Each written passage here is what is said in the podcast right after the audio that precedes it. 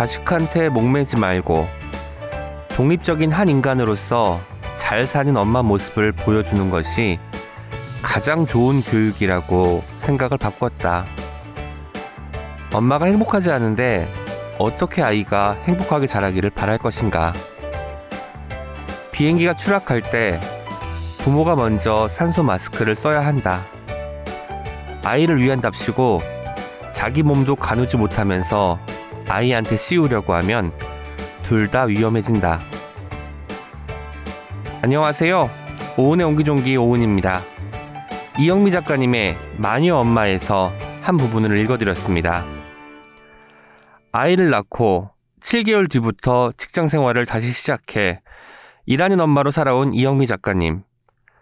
작가님은 아이를 보며 생기는 죄책감이나 미안함은 버리고 즐겁게 출근해서 열심히 일하고 아이에게 책 읽으라고 강요하지 않고 아이보다 먼저 책 속으로 빠져들며 한 인간으로서 행복한 엄마의 모습을 보여주셨습니다. 철인 3종 대회를 나갔고 아이는 곁에서 자원봉사를 했습니다. 그렇게 아이와 엄마 사이에 신뢰가 쌓였죠. 엄마가 되는 것이 아이와 함께 성장하는 일이라는 것을 이영미 작가님은 이야기하는데요. 오늘 책읽아웃 오은의 옹기종기에 이영미 작가님이 출연해 일하는 엄마, 운동하는 엄마로 살면서 배운 삶의 태도에 대해서 들어보려고 합니다. 청취자 여러분의 많은 기대 부탁드립니다. 예스24가 만드는 책읽아웃은요, 매주 목요일과 금요일 오은의 옹기종기와 김하나의 측면 돌파가 격주로 방송됩니다. 목요일에는 저자를 모시고 진행하는 인터뷰 코너, 금요일에는 책임감을 가지고 어떤 책을 소개하는 어떤 책임과 시작은 책이었으나 끝은 어디로 갈지 모르는 삼천포 책방이 격주로 방송됩니다. 책이라웃에 소개된 도서와 저자 인터뷰는 웹진 채널S를 통해서도 보실 수 있습니다. 궁금하신 분들은 채널S로 찾아와 주세요. 또 리뷰 올리실 때 해시태그 책이라웃 잊지 말아주세요. 댓글과 다운로드, 좋아요는 아주 큰 힘이 됩니다. 팟빵 구독도 꼭 부탁드릴게요. 그리고 책이라웃에 광고를 하고 싶은 출판사, 영화사, 음반사 분들은 채널S 공식 메일입니다. chyes 골뱅이 yes24.com으로 연락 주세요. Check it out, check it out, check it out, check it out, check it out, check it out, check it out, check. Check it out, check it out, check it out, check it out, check it out, check it out, check it out, check it out, check it out. 지금 제 옆에 아내로 28년, 엄마로 27년, 출판 편집자로 25년, 그리고 트라이 에슬릿으로 16년을 산 두 번째 책 마녀 엄마를 출간하신 이영미 작가님 나오셨습니다. 안녕하세요. 안녕하세요. Triathlete. 제가 이런 단어를 발음하게 될 줄은 몰랐습니다. 이게 트라이애슬론 선수를 뜻하는 용어겠죠? 네, 그 우리나라 말로 풀이하면 철인 삼종 음. 선수라고 하는데 저는 약간 그 철인이라는 건 너무 어마무시한 느낌이 들어서 어디 가서 철인 삼종 한다고 얘기는 잘 안 하고요. triathlete 그런데 저희 시어머니는 그걸 잘 못 알아들으시고 가끔 트라이앵글 잘하냐 뭐 이렇게 하시더라고요. 아, 저 tri 계열이죠. 세 가지 네. 종목이 있으니까 이게 수영하고 네. 마라톤하고 네. 그리고 하나가 자전거 타기, 사이클링이죠. 네, 네. 마라톤은 엄밀히 말하면 마라톤은 42.19부터가 마라톤이니까 달리기라고. 아, 달리기라고. 그럼 트라이, 트라이애슬론에서는 몇, 몇 킬로미터를 뛰는 건가요? 네, 제가 자주 어, 출전한 제일 좋아하는 코스는 딱 올림픽 코스예요. 올림픽 대회의 한 게임으로 있는 건데 어, 수영을 open water로 음. 1.5km 수영을 하고 나와서 그 자전거 옷으로 갈아입고 어, 자전거를 40km 타고 오. 난 다음에 운동화로 갈아 신고 10km 뛰기. 딱 그 코스를 제일 좋아하고 어, 잘 합니다. 그러면 총 50킬로가 넘게 뛰고 수영하고 사이클링을 하는 거네요. 그렇죠. 와, 멋지십니다. 2020년 11월에 두 번째 책 마녀 엄마가 나왔습니다. 제가 작년에 청소년 시집을 냈는데 제목이 마음의 일이에요. 거기에 제가 쓴 구절 중에 이런 게 있습니다. 몸은 다 자라도 마음은 더 잘할 수 있다. 이것이 여실히 느껴지는 책이어서 더욱더 기쁘게 읽었던 기억이 납니다.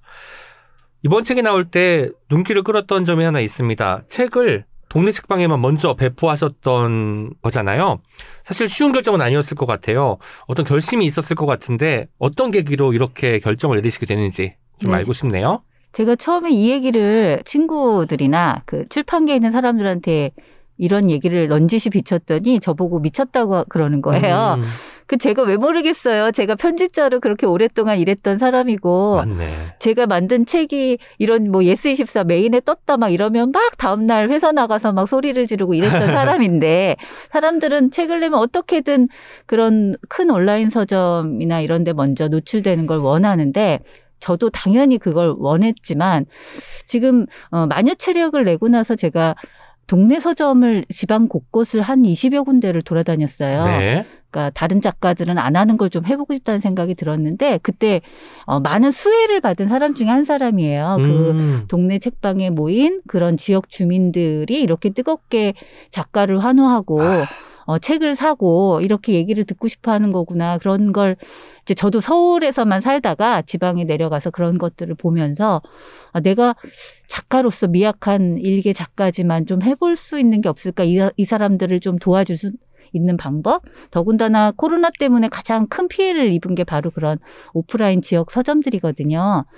어, 그래서, 어, 일단 제가 먼저 출판사에 제안을 했어요. 나 이런 거 하고 싶어. 그런데 음, 출판사 대표로서는 이런 얘기를 작가들한테 못하죠. 당연히. 손해 볼 게 뻔한데. 그렇죠. 근데, 예, 마침 그, 그, 거기도 로컬에서 지역 서점을 하고 있는 출판사라서 이제 그런 게 마음이 맞았고, 어, 그 대신 화끈하게 해보고 싶다. 좀 실질적으로 도움이 되는 거를 해보고 싶다. 어, 먼저 배포해서 지역, 저는 한 달이나 팔자 그랬어요, 사실. 네. 열흘 정도가 아니라 한 달 정도만 지역 서점에서 팔고, 어, 그럼 온라인 서점은 그 전자책이나 오디오북을 동시에 내자. 왜냐하면 지역 서점에서는 그걸 못 사잖아요. 그렇죠. 그러니까 그런 식으로 일종의 제가 편집자였던 그 메리트를 좀 이렇게 갖고 와서 이런저런 다들 좋아온 마케팅을 한번 해보고 싶었고요. 실험을 해본 셈입니다.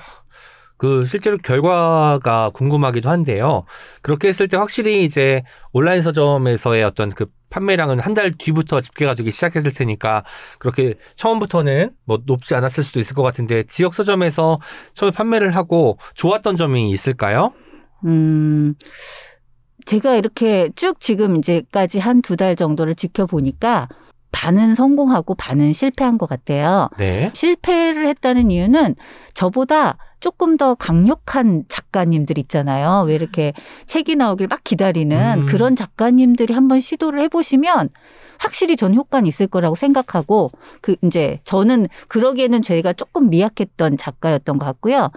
어, 성공이라고 한다면은 이 독자님들이 너무나 말을 잘 들어주시는 거예요. 아하. 그러니까 처음에는 동네 서점이 얼마나 귀찮아요. 앉아서 클릭해서 얼마든지 다음날 받아볼 수 있는 책을 동네 서점 가서 사달라니 이게 웬 난리야? 음. 뭐 이렇게 생각을 해 주실 줄 알았는데 그게 아니라 너무나 충실히 착실히 동네 서점에 가서 책을 찾고 없으면 막 주문하고 뭐 이런 일들이 계속 끊임없이 이어져서 결국엔 어떤 일이 벌어졌냐면 그 전혀 책이 나가지 않았던 지역 서점에서 출판사에 전화를 해서 어, 음. 우리 서점으로 책 찾으러 온 사람 독자들이 있는데 책 좀 보내주세요. 이런 반대의 역순환이 벌어졌어요. 아. 네, 그래서 저는 반은 성공, 반은 실패.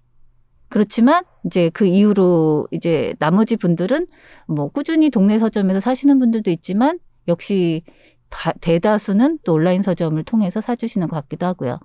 네, 그렇군요. 어쨌든 그 상생하겠다는 마음이 잘 느껴지는 부분이었고요. 2018년도에 첫 책 마녀 체력이 나왔고 이번에 마녀 엄마가 뭐 횟수로는 2년 만에 나온 셈이잖아요. 저는 두 권의 책을 읽으면서 처음에 우리 마녀 하면 그 마술을 쓰는 그 마녀가 아니라는 사실에 처음 놀라게 되는데 뭔가 처음에 마녀라고 이름을 지었을 때 어떤 계기가 있었을 것 같아요. 마흔 여성을 마녀로 지칭한 거잖아요. 어릴 때부터 약간 당겼어요, 그쪽에. 그러니까 만약에 제가 어릴 때 보고 잘한 드라마가 뭐였냐? 삐삐롱 스타킹 같은 거잖아요. 너무 좋아요. 근데 걔도 약간의 마녀 같은 느낌을 저는 음. 받았어요. 이게 그냥 일반적인 사람이 아니라 뭔가 이렇게 좀 괴력을 발휘하고 그저 그 짝짝이 양말 신고 네. 막 지멋대로 살고 그런 뭐 그래서 집안 지저분하고. 네 그때부터 마녀에 좀 당겼던 것 같고요. 그다음에 제가 아- 아이를 낳고 나서 그림책을 사주는데 제일 많이 사준 게 마녀 위니 시리즈예요. 위니. 네, 그 마녀가 너무 귀엽고 재밌는 거예요. 음. 그렇게 혼자 살면서 어, 막 그렇게. 그 다음에 이제, 그러고 나서는 계속 제가 마녀에 대한 책들도 이렇게 찾아보고, 어, 마녀라는 존재가, 아, 이게 그냥 우리가 되게 흉악한 어떤 할멈, 마녀 할멈 이미지로 음. 알고 있는데 그게 아니라 옛날부터 그런 거 알고 있었잖아요. 이렇게 약초 수집해서 맞아요. 막 사람들 낫게 치료해 하고, 예. 하고. 그 다음에 제일 중요한 역할이 산파 역할이었대요. 마녀가? 예. 아. 그러니까 아이를 낳게 도와주는 가장 강력한 어떤 여성의 이미지. 그러니까 그 이미지가 좋았고 이게 나쁜 이미지로 쓰이지 말고 저라도 조금씩 이렇게 그 음. 이미지를 좋은 방향으로 한번 돌려보자. 이렇게 이렇게 제가 좀 미약 하나마 자꾸 이렇게 실험해보는 걸 좋아하거든요. 그래서 예 마녀를 좋은 이미지로 바꿔보자. 뭐 이런 느낌을 좀 어, 넣어봤습니다. 동네 책방에서 선출관한 것도 그렇고 마녀라는 단어가 가지고 있는 어떤 선입관 같은 것을 깨부수려고 하는 것도 같고 어떤 기존의 우리가 질서라고 하는 것들을 조금씩 조금씩 문 두드려서 바꾸려고 하시는 태도가 잘 느껴집니다. 그 마녀 체력이 많은 사람들의 사랑을 받았잖아요. 네. 근데 요새는 또 코로나19 때문에 운동 생활에도 큰 영향이 있을 것 같아요. 수영장도 올해 문 닫았고요. 어떻게 운동을 하고 계시는지 이런 상황에서 비책 같은 게 혹시 있는지 궁금하네요. 음, 운동을 계속 했을 때 두 가지로 이렇게 제가 번갈아 가면서 했는데 하나는 저는 사람들이랑 만나서 그 에너지를 같이 얻는 걸 좋아하기 때문에 단체 운동을 가끔 했어요. 뭐, 그러니까 자전거도 같이 타고 달리기도 같이 하고 특히 요즘 한 5년간 빠져 있는 운동이 배드민턴이에요. 배드민턴. 네, 배드민턴 혹시 치실 줄 아세요? 네, 단식 치시나요? 복식 치시나요? 복식이죠. 복식이요. 실내에서 치세요? 네. 가- 그 체육관 같은 데서. 너무 네. 재밌잖아요. 근데 저는 네. 고등학교 때까지는 어. 많이 쳤는데 네. 서울 올라오고 나서 못 친 것 같아요. 어. 그래서 지금은 아마 치면 네. 뭐 high clear 정도는 하겠지만 뭐 drop shot이나 이런 좀 스킬을 발휘해야 되는 것들은 잘 네. 못하지 않을까 네. 그 드네요. 단어를 아시는 것만 해도 배드민턴 족입니다. 그죠? 하이클리어 뭐 이런 말 잘 모르잖아요. 네. 그래서 그렇게 단체로 하는 거는 어차피 코로나 때문에 지금 못하고 있지만 그 외에는 뭐 자전거도 저는 혼자 타고 음. 그동안에 뭐 이렇게 등산도 혼자 하고 달리기도 혼자 하고 혼자 하는 것도 즐겼거든요. 그래서 야외에서 혼자 하는 거는 그다지 큰 장애를 못 느꼈고요. 네. 이제 수영을 못 하는 게 너무나 아쉬워요. 아. 수영은 좀 꾸준히 해야 느는 운동이기 때문에 네. 아마 다시 수영하면 굉장히 못할 것 같고 또 하나 비책이 하나 있다면 참 사람들이 놀라워요. 어떻게 음. 그런 걸 개발해냈는지 모르겠는데 한 2년 전에 제가 선수들 훈련하는 걸 가서 구경했어요. 트라이애슬론 선수들. 네. 그랬더니 이상한 기계를 앞에 놓고 자전거를 타더라고요. 음. 근데 그때 저는 뭐 기계 치고 이래서 아, 뭐 저딴 걸 앞에다 놓고 해 그리고 별로 그걸 주의 깊게 안 봤어요. 네. 근데 알고 봤더니 그게 뭐냐면 일종의 음 닌텐도 같은 거랄까요? 닌텐도가 왜 real 이렇게 모니터 보면서 real로 뭐 탁구 치고 맞아요. 볼링도 하고. 네. 그런데 그거는 자전거를 막 마치 내가 세계 자전거 경주에 나간 것 같은 느낌의 그 애니메이션을 모니터에 두고 아. 안에서 실내 자전거 내 자전거를 걸쳐 놓고 타는 거예요. 옆에 다른 선수들이 달리고. 네. 아. 똑같이 그 사람들 다 아바타예요. 아. 그러니까 제 아바타가 대신 달리는데 똑같은 느낌이 드는 거예요. 도로에서 달리는 거랑. 요즘에 그게 대세예요.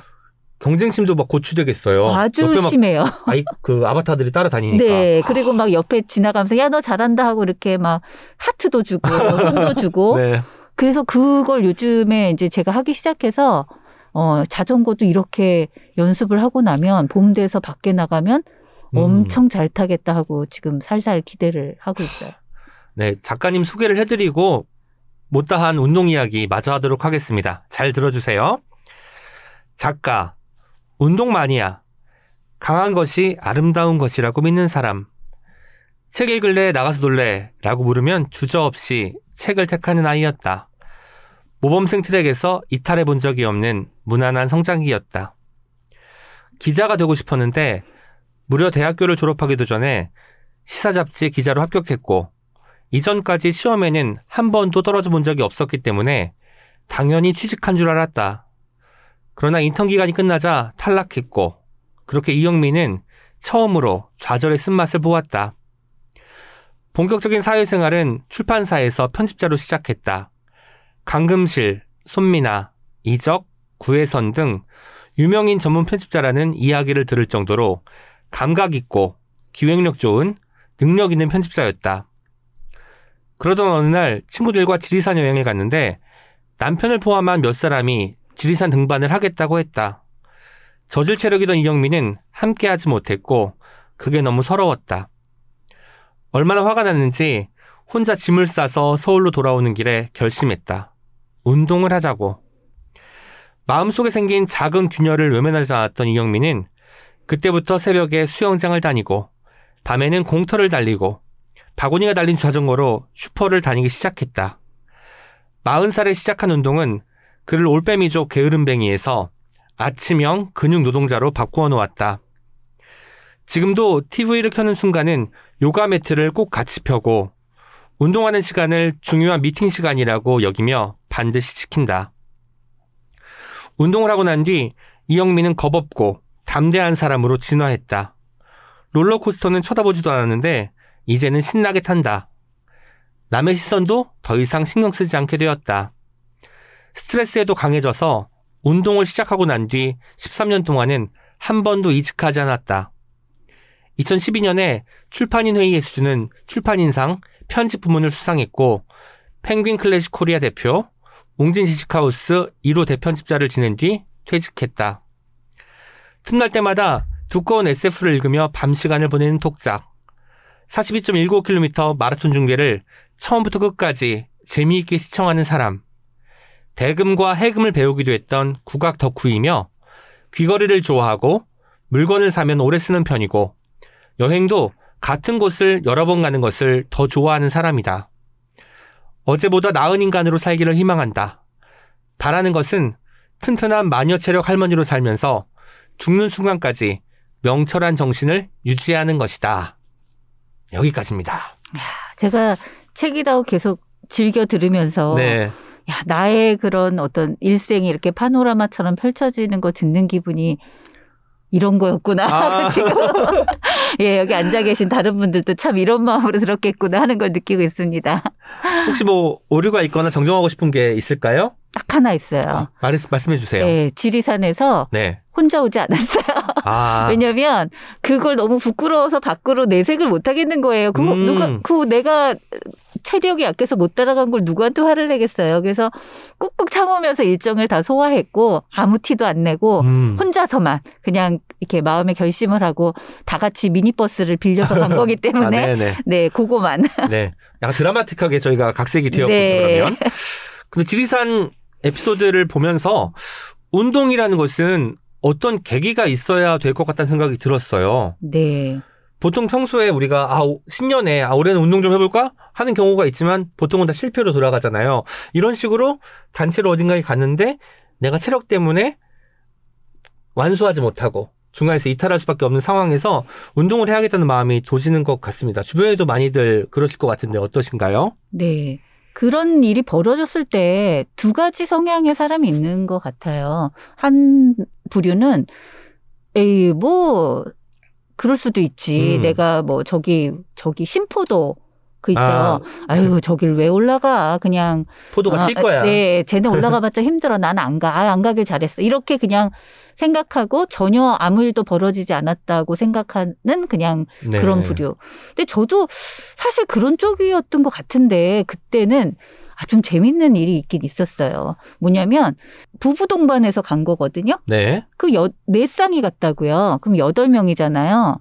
묘하게 체력이 되는 네 사람만 간 거죠. 아, 남자 둘과 여자 둘. 예 여자 둘 체력이 되는 네. 조금 이건 약간 말초적인 분노인데 말초적인 분노. 예, 왜냐면 부부 동반해서 이렇게 오래간만에 나도 시간 내서 남편이랑 왔는데 왜 남편은 딴 여자들이랑 왜냐면 그거는 굉장히 즐거운 추억이잖아요. 아침에 등반한다는 네, 거죠. 일어나서 뭔가 되게 힘든 음. 그 과정을 거치는 걸 그런 일생에 어 나 지리산 하면 생각나는 추억을 내가 아닌 왜 다른 사람들이랑 저걸 그 갖게 되는 거지? 음. 근데 문제는 제가 그걸 못 따라갔기 때문에 벌어진 일이잖아요. 네네. 그래서 그때부터 저는 결심을 한 게 내가 그까지 체력 때문에 못 갈 일, 못 할 일은 없게 만들자라는 게 음. 그때의 제 결심이었어요. 저 같은 경우는 그냥 아우 등산은 재미없는 거야. 올라가면 산 꼭대기에서 보는 게 똑같겠지만 하고 심포도를 덥석 받아 먹었을 텐데 대단하십니다. 그 운동에 대한 이야기들 중에서 운동을 시작하고 난 뒤 13년 동안은 이직하지 않았다는 부분이 인상적이었어요. 그리고 오늘 날씨가 꽤 추운데 별로 춥지 않으시다고 이야기를 하시더라고요. 원래 저도 수족 냉증이 있고 그래서 여쭤봤더니 운동을 하고 난 다음에 냉증도 없어졌다고 말씀을 하시더라고요. 운동을 해서 좋은 점에 대해서 좀 이야기를 해보죠. 네. 음, 가장 좋은 점은 그냥 몸이 건강한 거는 그냥 기본이잖아요. 네. 근데 거기에 따르는 그 보너스들이 있는데 저는 그 보너스들이 더 마음에 들어요. 음. 하나는 정신의 건강함이 뒤따라왔다는 거죠. 그 그거는 저도 운동을 하면서 깨달았던 건데 물론 제가 그런 운동을 시작하고 꾸준히 하는 데는 저는 약간 저도 모르게 약간 그런 악바리 근성은 있었겠죠. 그게 네. 없었으면 어떻게 그렇게 뭐 공부를 하고 대학 그저 약간의 그런 성격이 있었겠지만 그게 훨씬 더 강화가 됐는데 예전에는 그냥 무조건 어떤 이런 약간 악바리 같은 느낌이었다면 지금은 거기에 어떤 어, 여유라든가 담대함이라든가 뭐 이런 것들이 더 포함이 돼서 굉장히 예, 여유 있고 강하면서 뭐 아무한테도 위축되지 않는 되게 특이한 그런 아. 마음이 좀 강해진 것 같아요.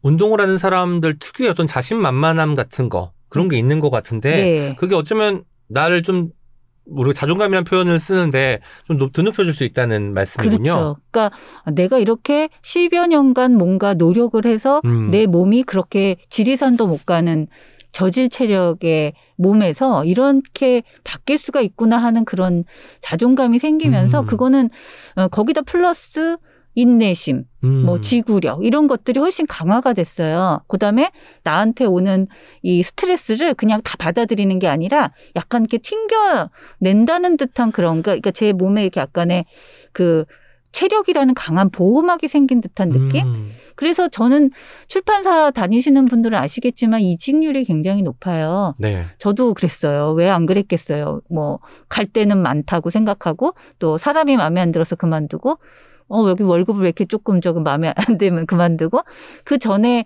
에, 제 경력이 한 27년 정도 된다면 그 14년 정 동안에는 한 일곱 군데 정도를 그만둔 것 같아요. 어, 혹은 2년 정도 다니셨다고. 네, 뭐 어디는 있겠네요. 일주일 만에 그만둔 데도 있어요. 아, 뭐 네네. 일단 회사가 다 있어 그러고 그만두기도 하고 그랬던 게 뒤에 13년은 사실 어, 큰 회사이기도 했지만 큰 회사라면 응당 거기에 따르는 그 더 어깨가 무겁 다라는 좀 그 그런 의무와 이런 것들이 네. 훨씬 높아지잖아요. 그런데도 불구하고 제가 또 나가야 될 만한 상황도 두 번 정도 있었는데도 불구하고 음. 그걸 참고 받아들이고 아 내가 그 자전거 타는 느낌으로 자전거 이렇게 타면서 언덕 올라갈 때 꼭 그런 느낌 들거든요.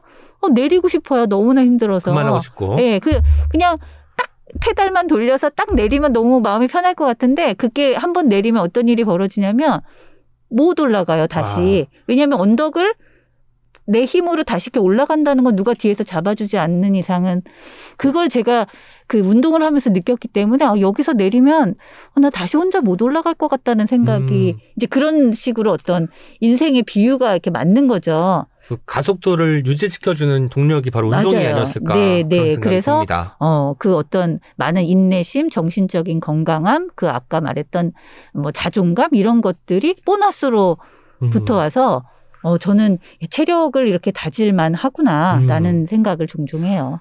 사실 운동을 하는 걸 좋아하는 사람도 마라톤은 또 두시간이 넘게 중계를 하는데 처음부터 끝까지 재미있게 시청하기는 어렵거든요. 네. 마라톤 그 바- 관람에 포인트가 있다면 어떤 게 있을까요? 저도 제가 마라톤을 처음부터 끝까지 지켜보는 사람이 되리라고는 단 한 번도 상상을 해본 적이 없거든요. 네. 어, 선수들의 얼굴이에요. 아, 저는- 때? 네.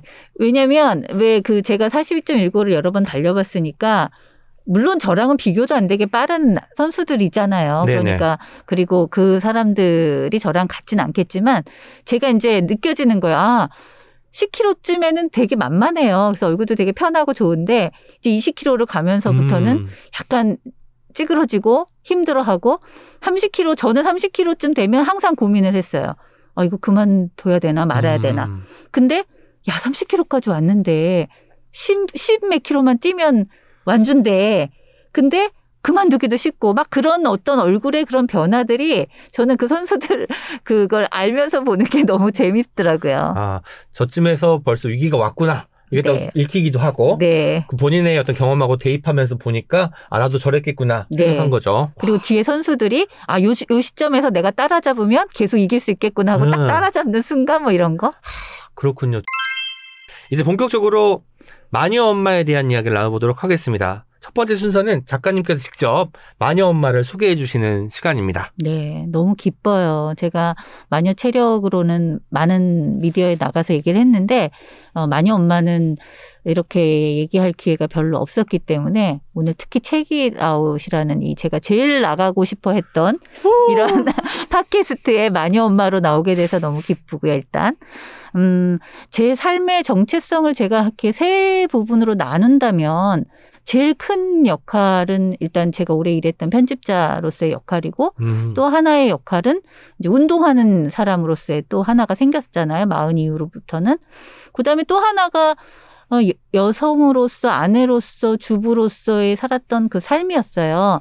근데, 어, 다들 아시겠지만 여자가 그 계속 혼자 사는 거와 아무튼 결혼을 하고 아이를 낳으면서 계속 일을 한다는 거는 굉장히 큰 인생에 아주 너무나 큰 일이에요. 네. 그러니까 그래서 그게 편집자로서의 어떤 정체성이나 운동하는 사람으로서의 정체성에 영향을 미칠 수밖에 없었거든요.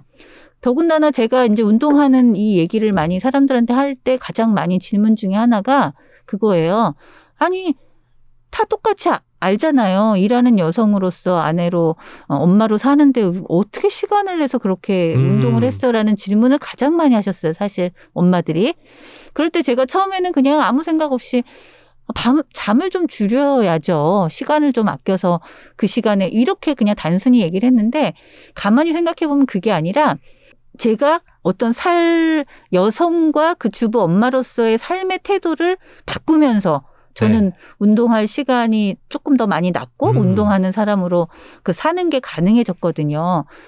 그 얘기를 이렇게 계속 풀어 넣을 수가 없는 거예요. 그 네네. 얘기도 뭔가 이렇게 좀 해보고 싶은데 그래서 아 이제 제가 마녀 체력을 이렇게 쓰고 사람들한테 얘기를 하고 다니면서 이 그런 생각을 한 거죠. 그 얘기를 한번 좀 음. 써야 되겠구나.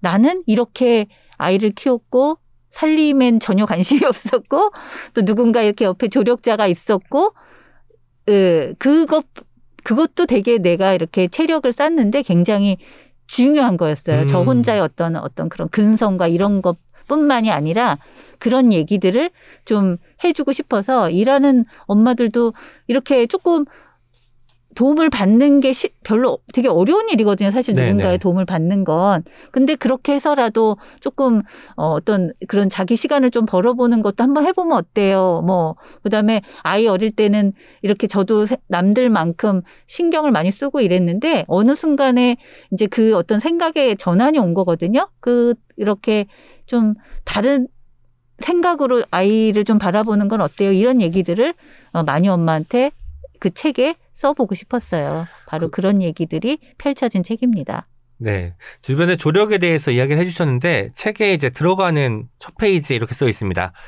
열광하는 엄마의 힘을 몸소 보여주신 두 어머님께 드립니다 라고 되어 있고요. 이 책을 보면 이제 어머니와 시어머니에 대한 이야기가 그래서 등장을 하는 것 같고요. 머리말에서도 등장하는 인상적인 부분이 있었습니다. 그렇게 엄마로 살면서 더 나은 사람이 되었다.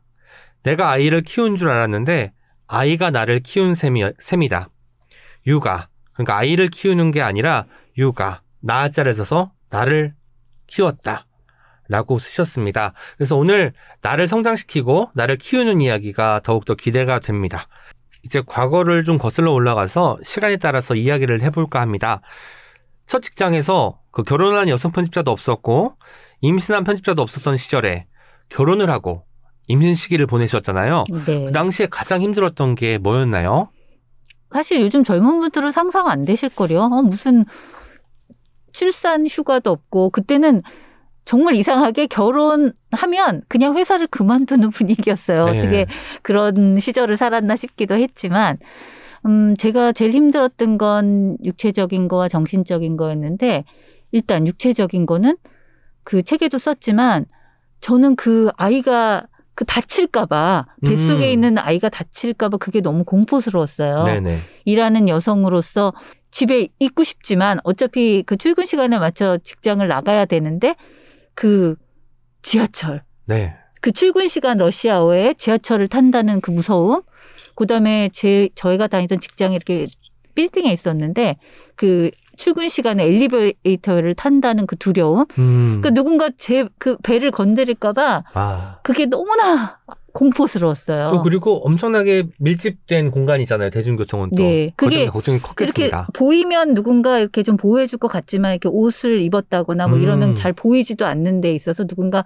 왜 그 엘리베이터 문 닫히기 전에 확 파고 들어서 뭐 이럴까봐 음. 그런 게 정말 아침마다 너무 그 살 떨릴 만큼 어, 공포스러웠던 그 기억이 지금도 나서 어 저는 무조건 그 약간이라도 배가 부른 여성들은 보호해주고 어떻게든 그분에 굉장히 강조하고 싶고요. 그래서 사람들의 배려 이야기를 하시면서 우리가 지하철 타면 요즘 핑크 좌석이 있잖아요. 네. 거기에 이제 정말 임산부를 위해서 비워두는 게 필요할 것 같습니다. 이건 사실 개인의 어떤 그 윤리의식 문제인 것 같은데 실제로 사회적으로 그리고 제도적으로 측면에서도 아쉬운 부분이 여전히 있을 것 같아요. 어떤 부분이 좀 아쉬우신지도 듣고 싶어요. 뒤늦게 시작한 거잖아요. 핑크 좌석이 생긴 게 얼마 되진 않았지만 저는 초기 단계라고 생각하고 요즘 저는 대중교통만 이용하잖아요. 초반에는 거기 앉아 있는 뭐 젊은 남자들도 많았고 노인도 많았는데 이제 자꾸 눈총을 사람들이 주기 시작하는 거예요. 아니 네. 딴데 자리도 많은데 왜 저길 앉아? 라는 식의 음. 뭐라고 대놓고 비키라는 소리는 안 하지만 아무튼 다 저는 꼭 이렇게 노려봐요 한 번씩. 그러면 네, 이제 그걸 뭐 이렇게 얘기는 못 하더라도 왜 저. 사람 너 왜 거기 앉아 있니 하는 식으로 이렇게 쳐다보기 때문에 많이 요즘엔 비워놓더라고요. 아. 예, 그런 게 이제 그래도 사회적으로 이게 시간이 좀 필요해요. 음. 사람들의 의식이 바뀌는 데는 우리가 왼쪽 오른쪽 이거 바뀌는 것도 오래 걸렸잖아요. 맞아요. 예. 그 교양이는 좌측 통행이라고 이제 배웠는데 어느 순간 우측 통행이 돼가지고 당황스러운 네. 사람이 여기 있습니다. 그런 것처럼 네. 어 아까 그렇게 약간 육체적으로 힘든 게 그거였다면 정신적으로는 그 저만 동료들이 많았어요. 그때 동갑내기 동료들이 한 다섯 명 정도 있었는데 네. 두려웠어요. 나이가 나만 음. 뭔가 이렇게 왜 일찍 결혼을 해서 아이를 낳아야 되고 회사를 그만둬서 저 재미있는 무리에서 나는 빠지고 일도 못하고 한창 성장해야 되는데 그러니까 그건 뭐 그 일생의 어떤 선택이잖아요. 내가 결혼을 했고 아이를 낳아야 되기 때문에 네. 일을 쉬어야 되고 뭐 그렇게 하는 어떤 선택이라고 생각하면 됐는데 그때는 너무 어려서 음. 그게 굉장히 아쉽고 속상하고 내가 다시 복귀할 수, 물론 이 회사를 복귀할다는 생각은 못했지만 왜냐하면 출산 휴가가 없었기 때문에 네. 그래서 다시 사회생활을 하면 그런 임신과 출산과 여자 후배들과 이런 것들에 대한 생각을 굉장히 많이 하는 선배로 살아야 되겠구나라는 음. 생각을 했어요. 그래서 최근 몇 년 동안 우리가 흔히 경력 단절 여성이라고 표현을 하는데 음. 이분들이 이제 어떻게 다시 그 사회로 진입할 수 있을지에 대한 그 고민과 관심이 높아진 것도 같습니다. 아이를 낳고 그 7개월 동안 아이와 함께 하다가 다시 일하는 엄마로 돌아가셨습니다.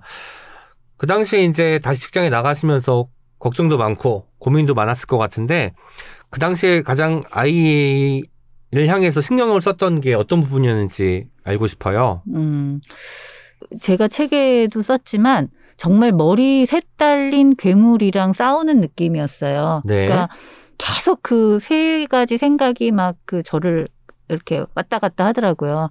어, 나가고 싶어. 일하고 싶어. 나는 일을 어, 해야 되는 사람이야. 라는 그런 생각. 그러니까 아이를, 아직 어린 아이를 두고 나가고 싶다는 마음. 또 하나는, 어, 저기, 계속 있고 싶은데 얘 지금 아이가 7개월 너무 예쁘고 이, 얼, 이 얼굴을 계속 내가 보지 못하는 게 너무 괴로워. 뭐 이런 생각. 하여튼 그런 하여튼 몇 가지 생각들이 네. 저를 계속 이렇게 하는 거예요. 너 빨리 직장 알아봐. 아니 그냥 좀 있어.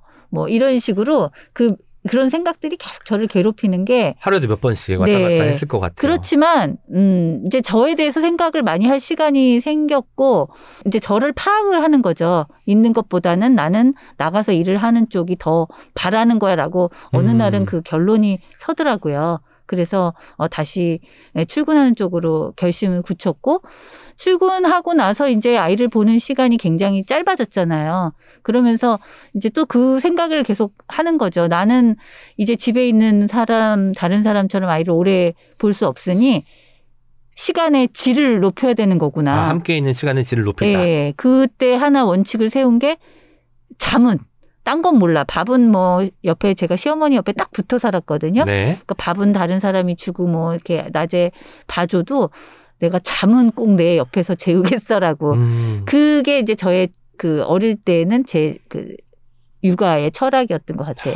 그래서 한밤중에도 막 애를 데리고 왔어요. 그건 음. 서로가 다 안 좋은 건데도 불구하고 잠은 꼭 내 옆에서 재우고 싶다라는 단 하루에 두 시간만이라도 나의 그 심장 소리를 들려주는 엄마가 되고 싶다라는 생각을 했었어요. 저는 또 아이와의 에피소드 중에서 화장대 모서리가 등장하는 에피소드가 기억에 남는데 네. 그 아이들은 이제 뭐 걸음마를 시작하고 막 돌아다니다가 넘어지기도 하고 하는 게 일상 다반사긴 하지만 화장대 모서리에 눈가에 부딪혀서 상처가 난 적이 있었잖아요. 네. 그때 이제 친정 어머니께서 어떻게 아기가 다치도록 그냥 놔뒀냐라고 했을 때 작가님께서 이렇게 말씀하셨습니다. 다 쳐다보고 있었다니까요, 엄마. 쳐다보아도 정말 빠른 시간, 짧은 시간 안에 그런 일이 벌어지는 거잖아요. 그래서 누구도 아이가 다치길 바라는 사람은 없고, 그러니 아무리 놀랐더라도 왜 다쳤냐? 라고 묻지는 말아야겠다라고 다짐한 부분이 인상적이었는데요. 그렇게 육아라는 것이 잠시라도 눈을 뗄 수 없게, 그리고 눈을 떼지 않고 보고 있더라도 어떤 예상하지 못했던 사건과 사고가 벌어지는 현장 같다는 생각이 들었습니다. 저는 그 옆에서 누군가 제가 그 알프레드 집사 알프레드라는 얘기를 했는데 그 배트맨 네. 집사 있잖아요. 얼마나 그 주인이 뭘 하든 옆에서 착착착착 다 알아서 음. 챙겨주고 옆에서 특히 부모님 뭐 친정 어머니나 시어머니가 아이를 봐준다는 건 친인척이 옆에서 봐준다는 건 그런 집사를 옆에 둔 것과 똑같이 너무나 고마운 일이에요. 그 일하는 여성들은 아무튼 아직까지도 불행하게도 뭔가 다른 여성의 그런 도움과 희생을 받아서 일을 할 수밖에 없는 상황이 많잖아요. 그럴 때 아이는 그렇게 다칠 수도 있고 이렇다는 걸 옆에서 그렇게 보지 않, 않고 내가 집, 회사에서 일을 집중하고 있다가 아이가 다쳤어요. 근데 남성도 마찬가지예요. 남편이 어, 아이 어, 아내는 전업주부고 아이가 다쳤어. 그럼 제일 네. 먼저 하는 게 아, 어떻게 크- 이렇게 걱정하고 서로 이렇게 그런 마음이 먼저 들어야 되는데 탓, 탓을 하게 돼 있더라고요. 어쩌다 그렇게 됐냐고. 네, 저도 네. 아이가 어떻게 다 크게 그, 그, 태권도 차에 이렇게 치여서 다리를 크게 다친 적이 있는데, 물론 그런 얘기는 안 했지만, 그때도 제일 먼저 드는 생각이, 어, 어머, 애 크게 안 다쳤나라는 생각도 들었지만, 한편으로는, 어머, 뭐 안 보시고 도대체, 음. 이런, 이- 그러니까 그런 생각을, 저도 그런 생각을 알게 모르게 했기 때문에, 저는 그 일하는 후배들이나 여성들, 특히 그리고, 어, 남편들이 네. 그 집에 있는 아이를 육아자한테 그런 얘기를 함부로 해서는 안 된다는 걸 말을 하고 싶었어요. 그게 아니라 옆에서 아이를 본다는 건 너무나 힘들고 진방 잠시도 눈을 떼지 못하고 눈을 보고 있더라도 다치는 거기 때문에 그게 아니라 어, 그런, 어, 아이가 다치고 위급한 순간이 생겼을 때는 그냥 서로 위로하고 이만큼 안 다쳐서 다행이다 하고 고마워하는 게 우선이지 음. 누구를 탓한 이런 말은 아예 생각지도 말고 꺼내지도 말라는 네. 게 이제 제 생각이었죠. 그 워킹맘뿐만 아니라 전업주부한테도 마찬가지일 것 같아요. 육아라는 것을 흔히 뭐 집에 있는 사람이 그 전담하는 것으로 생각하지만 결국은 같이 해야 되는 것이잖아요. 그래서 남자들이 흔히 하고 나는 말 도와줄게 가 아니라 함께 그냥 해야 되는 것이잖아요. 그런 데서도 좀 뭔가 인식의 전환이 있으면 좋겠다는 생각이 들었습니다. 그 저는 처음에는 이제 약간의 다시 출근을 하실 때 자기도 모르는 뭐 죄책감이나 미안함 같은 게 있었을 테지만 일하는 엄마가 자식에게 줄 수 있는 부분이 있다라고 하시고 그 중에 가장 큰 것이 독립심이라고 말씀하셨습니다. 그러니까 혼자 있는 시간 동안에 그 책임감도 기를 수 있고 나 혼자 스스로에게 시간을 보낼 수 있을 정도로 나를 믿어준다는 데서 오는 신뢰감 같은 게 형성될 수 있다고 말씀하셨는데요. 이 독립심이 중요한 이유에 대해서 좀 이야기해 주시죠. 네, 말은 그렇게 했지만 사실 어, 많이 못 해주는 거죠. 많이 못 해줘. 신경도 못 쓰고 네. 그 옆에서 이렇게 계속 지켜보면서 봐주는 어, 전업 엄마들의 그 정성과 그 시간을 어떻게 따라잡겠어요. 도저히 그 음. 근데 그걸 그렇게 따라잡지도 못하면서 욕심을 갖고 안타까워하는 게 저는 이제 문제라는 거예요. 네. 어차피 어, 그 드리는 정성과 시간을 못 따라갈 거면 이제 자기 합리화를 해야죠, 사실. 내가 이렇게 어, 못할 거면 그러면 이 아이한테 그 대신 잘 되는 건 뭘까? 아, 자기가 혼자 엄마한테 덜 물어보고 혼자 알아서 뭔가를 결정하고 해야 되니까 그럼 독립심이 늘어나겠지. 아, 잘하는 걸 더 잘하게 해주는 게 그게 부모의 역할 아닌가라는 식으로 이제 합리화를 하면서 그게 참 좋은 방향으로 나타나면 좋겠다 하고 바라면서 그런 거죠. 저도 어릴 때 어머니께서는 경양식집을 하시고 아버지께서는 이제 다른 이제 회사에 나가셨는데 혼자 있을 시간이 많잖아요. 그때 뭐가 제일 좋았냐면 이 시간을 내가 하고 싶은 것으로 채울 수 있다는데 좀 매력을 느꼈던 것 같아요. 뭐 책을 읽어도 되고, 뭐 TV를 봐도 되고, 친구들과 함께 공놀이를 해도 되고 하니까 뭔가 시간을 운용하는 방식에 대해서 조금 일찍 눈을 뜬 게 그 시기가 아닌가 싶은데 이게 생각해 보니까 결국은 독립심이고 내가 스스로 어떤 시간을 채울 수 있다는 자신감 같은 것이기도 했다는 생각이 듭니다. 네. 그 황현 선생님 책의 그 한 문장을 제가 인용을 했는데 네네. 너무 좋아서요. 진짜 우리가 꽃을 아, 이게 언제 피나 하고 계속 들여다보고 있으면 진짜 안 피잖아요. 맞아요. 근데 그냥 어디 갔다가 이렇게 오면 어느새 확 피어 있는데 음, 아, 이게 자연도 그런데 아이도 마찬가지 아닌가? 내가 안 보는 사이에 얘는 뭐 딴짓을 해도 좋고 뭘 해도 좋지만 그게 다 아이가 잘하는 게 아닌가? 이제 그렇게 생각을 하면 마음도 너무 편하고 이게 독립심의 일부겠구나라고 생각하면 별로 걱정할 것도 없고 안달복달 할 게 아니라는 거죠. 근데 책에 또 등장하지만 그게 어쩌면 자립심이고 독립심이기도 하지만 내가 모르는 사이에 자기만의 세계가 생긴다는 것에 대해서 약간 섭섭함 느껴질 것도 같아요. 네. 그건 사실 좀 양가적인 감정이 있을 것도 같은데. 그걸 어, 처음엔 두려움이라고 생각할 것 같아요. 음. 제가 그런 부분 썼잖아요. 그 귀를 뚫고 문신을 하고 왔을 때 저한테 상의도 없이 아, 다 컸네. 음, 이 아이는 이제는 자기 몸에 대한 거, 자기 진로에 대한 거 이런 것들을 이제 그게 어떤 방향이든 그냥 알아서 결정하는 나이가 됐구나. 그게 오히려 그게 더 섭섭한 거죠. 이제 나는 더 이상 아이한테 음. 별로 터치할 게 없구나. 근데 생각해 보면 저도 그랬던 것 같아요. 제가 초등학교 한 6학년쯤 때 부터 이미 부모님 말은 약간 귀등으로 들었어요. 왜냐하면 아, 저한테 더 이상의 어떤 영향력을 못 미치고 제가 그때부터 하고 싶은 거 하고 만약에 못하게 하면 약간 거짓말도 하고 속이기도 하고 이랬던 것 같은데 네. 아 아이라고 안 그러겠어요. 그걸 자꾸 그렇게 역지사지로 생각하는 게 좋은 부모가 될 수 있는 그 길이라고 생각해요. 음. 책에서 그래서 이제 결국 엄마가 되어가면서 깨달은 엄마 철학에 대해서 그 적으시기도 했는데요.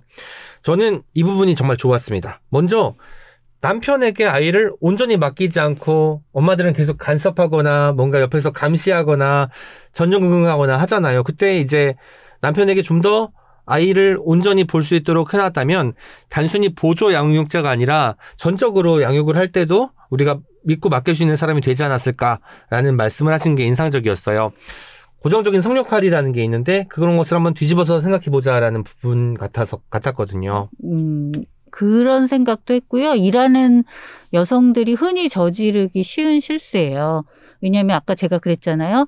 시간의 양을 못 채우니 시간의 질을 높여야 되겠다라고 음. 생각했고 제가 일을 하고 들어오면 당연히 아이와 만나는 시간이 되게 짧아요. 네. 그러니까 그 짧은 시간을 나누기가 싫었던 거죠. 음. 그러니까 그 나도 짧은데 이거를 남편이랑도 또 이렇게 나누기는 되게 어려웠던 거예요. 그 근데 짧은 시간을. 네. 근데 문제는 아내 엄마와 아빠와 아이가 이렇게 만약에 세- 아이가 하나여서 트라이앵글로 이렇게 셋이 있다 보면 당연히 아이는 엄마 쪽에 가까울 수밖에 없어요. 내가 아이를 낳고 어릴 때부터 양육하고 키웠거든요. 네.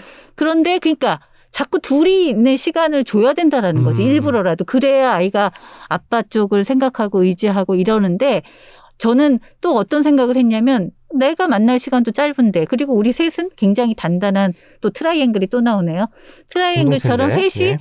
언제나 어디나 한꺼번에 같이 가고 음. 같이 있고 이래야 되는데 그런 것들이 오히려 아이와 아빠와 관계를 이렇게 맺는데 제가 방해가 됐던 거예요. 알게 음. 모르게 그거를 나중까지도 전 잘 몰랐어요. 그 진정한 아빠가 되려면 그 접촉하는 시간이 많아야 한다고 쓰시면서 그 이야기를 하셨는데요. 사실 아빠들을 우리가 못 믿어하는 게 네. 뭐안 해봤으니까 그렇지만 엄마들도 마찬가지잖아요. 기저귀를 가는 것부터 시작해서 모든 경험이 다 처음일 거잖아요. 그런데 이제 아이 맡겨두지 않고 내가 하다 보니까 익숙해져서 남편에게 맡기지 않고 이제 혼자 다 하게 되는 경우가 있는데 처음부터 그런 것들을 같이 해나갔으면 조금 더 마음도 편하고 몸도 편하지 않았을까라는 생각을 갖게 그러니까요. 되네요. 근데 참 어려운 문제겠죠. 최선의 부모 노릇이 엄마나 잘 살자 였다고 했어요. 그러니까 보통은 아이한테 어떻게 하면 더 잘해줄 수 있을까를 고민하기 이전에 내가 잘 살게 되면 내가 키우는 아이도 행복해질 것이라고 하는 믿음이 있었던 것 같은데요. 일하는 엄마의 모습, 운동하는 엄마의 모습이 아이에게 어떤 영향을 끼쳤을까요? 음, 어릴 때는 내가 옆에 있지 못하는 그 엄마로서의 그런 약간 뭐 미안함 이런 것들을 어, 안 가졌다 그러면은 거짓말이겠지만 정말 그 시간이 짧아요. 네. 생각보다. 실제로는 밥을 잘해주는 한 사람이 필요한 거지, 예, 엄마의 뭐 참견이나 뭐 이게, 음, 이게 더 이상 필요 없을 때가 너무 빨리 다가오기 때문에 그렇다면 제가 하는 어떤 잔소리나 뭐 이래라 저래라가 이제 더 이상 아이한테 먹히지 않는 때가 금방 오는데 네. 그게 저는 더 짧을수록 좋다라고 생각을 해요. 음. 그래서 그러는 것보다 이제 제가 아까 운동할 시간이 많이 생긴 거, 다른 사람보다 똑같이 24시간이 주어졌을 때 운동할 시간이 좀 더 많이 생긴 건 애를 쳐다보면서 얘한테 신경 쓰는 시간을 저는 저한테 쏟은 거예요. 음, 아, 얘는 이제 내 손을 벗어났고 이제 자기 나름의 어떤 생, 그 세계가 생긴 거고 그게 왜 우리가 부모가 막 공부해야지 이래야 뭐 이래서 잘 하는 애가 있는가 하면 그렇지 않아도 나는 전혀 상관없이 잘하는 친구가 있고 네. 이게 이미 아이의 그 성숙한 그 머릿속이 사춘기가 지나고 나면 음. 저절로 그게 형성이 돼요. 그때 이유는 부모는 그냥 음. 조언을 하는 역할 정도밖에 못 하는 거지. 그럴 때 차라리 그 신경 쓰고 그 정성하는 거를 나한테 쏟아서 야, 우리 엄마 후지지 않게 음. 이렇게 시간 날 땐 저렇게 책도 열심히 읽고 일도 저렇게 아침에 즐겁게 나가고 주- 중요한 게 그거예요. 아, 나 너 막 그 일하는 거 나가기 싫어. 막 회사 억지로 나가. 이게 아니라 즐겁게 회사 나가고 아, 나 운동하는데 즐겁게 하고 그런 모습을 보여주는 게 아이한테 훨씬 더 좋다라는 거예요. 제가 재밌는 얘기 하나 해드릴게요. 네. 그 굉장히 잘 아는 번역가 분이 계신데 그 분한테 제가 제가 왜 아이 책을 많이 못 읽힌 게 되게 좀 한이 됐다고 그랬잖아요. 네네. 그래서 아, 그 집은 엄마가 맨날 책 보고 번역하니까 음. 애들 책 잘 읽지 않아요? 하고 제가 물어봤어요. 그랬더니 어, 자기가 이게 충격적인 소리를 들었대요. 그래서 그게 뭐냐니까 아들이 큰 아들이 그렇게 얘기를 하더래요. 엄마 책 보는 거 되게 힘들고 싫어하지 않아? 그렇게 얘기를 하더래요. 아. 그래서 그게 무슨 소리야 했더니 엄마가 번역을 할 때 보면 낑낑대니까. 늘 찡그리고 힘들어하고 아. 그렇게 그런 모습을 보여줬기 때문에 엄마가 비록 책을 읽고 이래도 아이는 아 저게 되게 좋은 자, 좋은 행위고 행복한 일이구나라고 음. 생각하지 않아서 별로 책을 우리 집 애들 안 읽는다고 그렇게 얘기를 하는데 제가 약간 좀 그 얘기를 듣고 충격을 받았어요. 사실 집에서 부모가 다 책을 읽어도 자식이 똑같이 책을 많이 읽을 거라는 것은 허상 같은 게. 제 친구 중에 예전에 어릴 때 기억이 있어요. 주말마다 이제 아빠랑 엄마랑 맨날 책만 읽으니까 우리 집은 너무 지루하다는 거예요. 그러니까 오히려 책에 대한 반감이 생기고 책 때문에 우리가 놀지 못한다라는 생각 때문에 책과 더 멀어지게 된 것 같기도 하거든요. 이것도 어떻게 해야 아이에게 책과 가까이 해줄 수 있을까에 대한 고민은 해답 없이 계속 흘러가는 것만 같습니다. 그 평생 즐길 악기, 즐길 악기를 가르치고 한 가지 운동을 꾸준히 시키는 것 이것도 부모 역할 중에 하나라고 말씀하셨고 실제로 해금도 대금도 하실 줄 아시고 뭐 수영 뭐 3종 경기부터 시작해서 많은 것들을 하실 수 있는데 이런 것들도 그 어쨌든 우리가 공부를 열심히 해서 뭐 좋은 대학에 들어가는 것도 중요하겠지만 내 몸을 가꾸고 내가 어떤 그 예술적인 분야에서 나를 표현하는 방식을 배우는 것도 중요하다고 생각을 하신 거죠. 네. 그 여기서는 제가 아끼고 운동이라고 얘기를 했지만 어 일종의 이건 뭐 예술이면 예술이고 문화면 문화고 일종의 교양인의 기본이라고 생각해요. 그냥 교양인. 교양인. 저는 단 한 번도 얘가 출세를 해서 큰 돈을 벌고 왜냐하면 그건 저희들이 어, 부모가 그 길을 거쳐서 살아봤잖아요. 저희 남편이랑 저랑 둘 다 어, 열심히 공부해서 대학 나와서 뭐 회사 다녀서 이제 그런 게 일종의 만약에 돈을 벌기 위한 출세의 길이라면 네. 어, 그래, 그래서 그게 뭔데? 우리가 결국은 그냥 뭐, 아무튼 밥 먹고 사는 거는 다 비슷한데, 그거, 그 부모는 그거밖에 못해 왔던 거죠. 음. 근데 위기 상황이 왔을 때는 그 일밖에 못 한다는 건 그 굉장히 불행한 일이에요. 네. 그때 이제 예술의 힘이 필요하고, 음. 문화의 힘이 필요한데 저는 그때 그런 어떤 어 그걸 해결해 주고 약간 힘을 줄 수 있고 이런 두 가지 가장 대표적인 게 음악과 이제 어떤 체력 운동이라고 네네. 생각을 한 거예요. 제가 예전에 빅데이터 회사를 다녔는데 다른 것들은 다 1년 단위로 트렌드가 바뀌더라고요. 그런데 육아법은 3개월, 6개월 만에 변화가 시작이 돼요. 그러니까 유행하는 육아법이 있으면 사람들이 그걸 좀 바짝 하다가 다른 게 등장했대. 라고 하면 또 뭔가를 하고 그러니까 불안한 초보 엄마들은 계속해서 이제 초조할 수밖에 없다는 거죠. 책에 보면은 다시는 오지 않을 위대한 창조의 시간에 느긋하게 몰두했다면 아기도 나도 훨씬 편안했을 텐데 라는 구절이 있거든요. 지금도 그렇게 불안해하는 엄마들이 많이 계실 것 같아요. 그분들에게 어떤 말씀을 해주고 싶으신지요? 네. 일단 저는 그 엄마들 모임 이런 거 안 했으면 좋겠어요. 엄마들 일단 모임? 네, 그러니까 어, 이렇게 이상하게도 저는 주관이 되게 강하고 어, 남의 말을 잘 안 듣는 스타일이긴 한데도 이 아이 문제에 대해서는 약간의 팔랑기가 돼요. 네. 제가 책에도 썼는데 아니 평생 해보지도 않은 그런 어떤 학원 뭐 이런 걸 안 하는데 수능 3개월 전에 제가 쪽집게 과외를 시켰다니까요. 제가 정말 지금도 이 생각을 해. 하, 내가 정말 그때는 뭔가 머릿속에 이 회로가 미쳤었나 보다. 어떻게 남의 말을 그렇게 믿고 그- 그런 생각을 하는 것처럼 어릴 때부터 클 때까지 이상하게도 아이에 관해서라면 음, 이게 팔랑기가 되는 게 엄마들의 부모들의 약점인 것 같아요. 평소에는 합리적인 사람이라고 네. 하더라도 결정적인 순간에는 그렇게 이제 비합리적인 어떤 면모를 그렇죠. 보여, 보여 준다는 거죠. 그나마 다행히도 이제 일하는 엄마들은 대부분 약간 어 왕따가 될 수밖에 없어요. 왜냐하면 시간이 많지 않기 때문에 일단 그런 모임에서 이렇게 배제되는 일들이 네. 많아서 어, 저는 그냥 그게 참 다행이었다는 생각을 좀 하고요. 이, 이 오히려 이렇게 팔랑기가 될 수 있는 기회가 많지 않았다는 거. 음, 또 하나는 곰곰이 생각을 해보면 왜 우리 그런 경험해요. 놀라운 경험. 왜 요즘에는 강아지나 고양이가 대신 한다 그러지만 아이가 어릴 때, 아기 때 온몸으로 이 부모를 향해서 굉장히 깊은 웃는 얼굴을 보여줄 네. 때가 있거든요.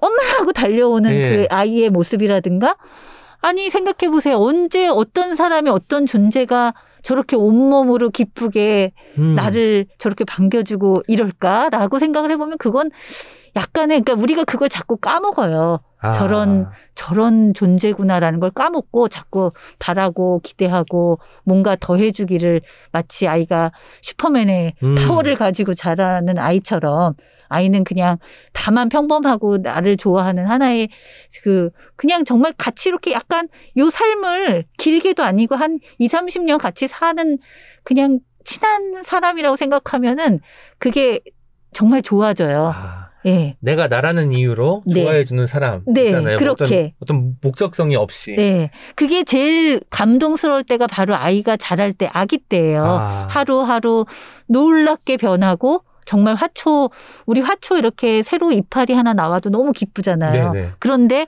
이 아이는 막 놀라운 해- 그 기적을 눈앞에서 바로 보이거든요. 그래서 제가 위대한 창조의 시간이라고 얘기한 게 아니 내 뱃속에서 3kg밖에 안 난 요 조그만 게 하루하루 하루 커가서 이렇게 목을 가누고 일어나고 이걸 아주 흠뻑 즐기지 못했던 게 지금도 너무나 아쉬워요. 어제까지 못했던 것을 오늘 할 때 그걸 보는 순간이 정말 짜릿했을 것 네. 같습니다.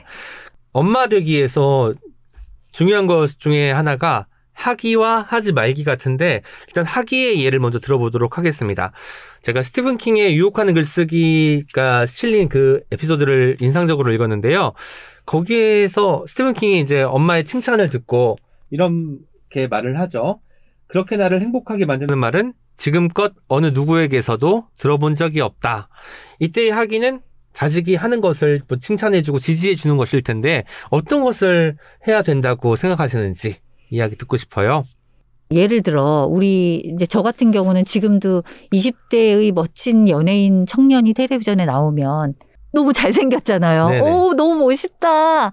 그러니까 제 아들과 되게 비슷한 나이의 그런 어떤 연예인들한테는 너무나 쉽게 나오는 그 음. 감탄사가 그 제 자식한테는 너무 박하다는 거죠. 아하. 그러니까 그 박하다는 이유는 여러 가지인데 어 왜 약간 팔불출 같잖아요. 내 자식을 내가 뭐 그런 고, 그 저희 아들은 되게 시니컬하게 그래요. 어, 너 오늘 참 잘생겨 보인다 그러면 엄마 고슴도치도 이뻐 보이는 거예요. 뭐 이런 식으로. 아, 그런데 그 말이 서로한테 그래도 그런 어떤 잠시나마 네네. 그런 그 감탄, 칭찬. 그 다음에 이제 저희 아이가 요즘엔 일을 하고 오는데 기 특하잖아요. 무슨 음. 뭐 대단한 일을 하는 건 아니지만 아무튼 이런 어려운 코로나 시대에 아침에 나가서 아침 일찍 나가서 저녁에까지 노동을 하고 와서 네. 이제 이렇게 들어올 때 평소에는 그냥 그걸 너무나 자, 이쁘면 그냥 그걸 음. 표현을 하고 싶더라고요. 그래서 요즘에는 막 물개 박수를 쳐줘요. 들어올 때.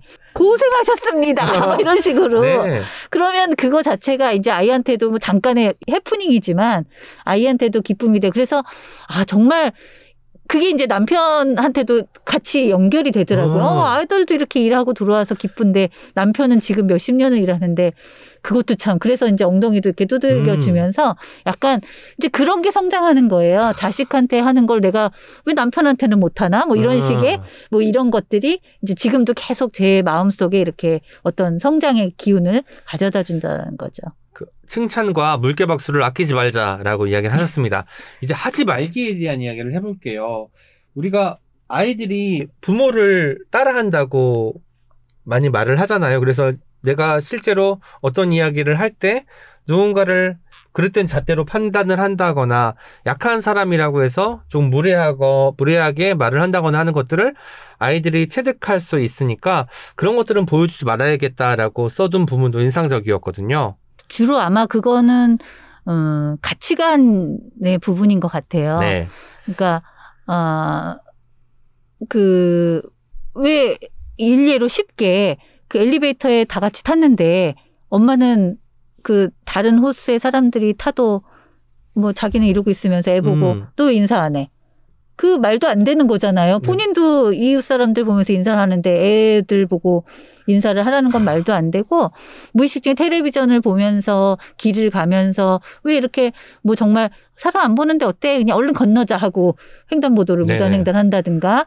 그죠? 뭐 그렇게 예, 어떤 그 가치관 내가 지켜야 될 가치관이 있다면 그거는 뭐 누가 보든 안 보든 지켜야 되는 거겠지만 가끔 농담 삼아 그렇잖아요. 하늘이 내려다보고 있어 뭐 이런 얘기. 음. 하늘보다 더 무서운 게 저는 자식이라는 거죠. 아이가 저렇게 옆에서 두 눈 똑바로 뜨고 쳐다보고 있는데 어떻게 부모라는 사람이 나쁜 말을 하고 나쁜 짓을 하고 남한테 해악을 끼치고 이러지? 큰 소리로 뭐 모욕을 하고. 네. 그러니까 그건 자식을 키우는 일단 어떤 한 어른으로서 말도 안 되는 음. 행동이라는 거죠. 내 자식이 그렇게 자라는 거를 아무도 원하지 않잖아요. 어, 아- 엄마가 되는 일, 아빠가 되는 일은 어쩌면 사람이 되는 일, 네, 시민이 되는 일 같기도 그렇죠. 합니다. 그 PC방에 간 아들을 발견하고 당황했던 에피소드 떠올라요. 어, 우리 아들이 아직 어린데 PC방에 다니다니 놀라셔서 집에 와서 손바닥을 때리신 다음에 아, 반성을 하시면서 어떠한 형태의 폭력도 안 된다고 단호하게 말씀하시면서 인간과 인간 사이에 맞을 만한 지시란 없다. 요거 욕설이나 폭언이라고 그보다 가볍지 않다라고 하셨습니다. 네. 생각해 보니 이제 저도 그런 얘기들을 일부러 다 쓴 거예요.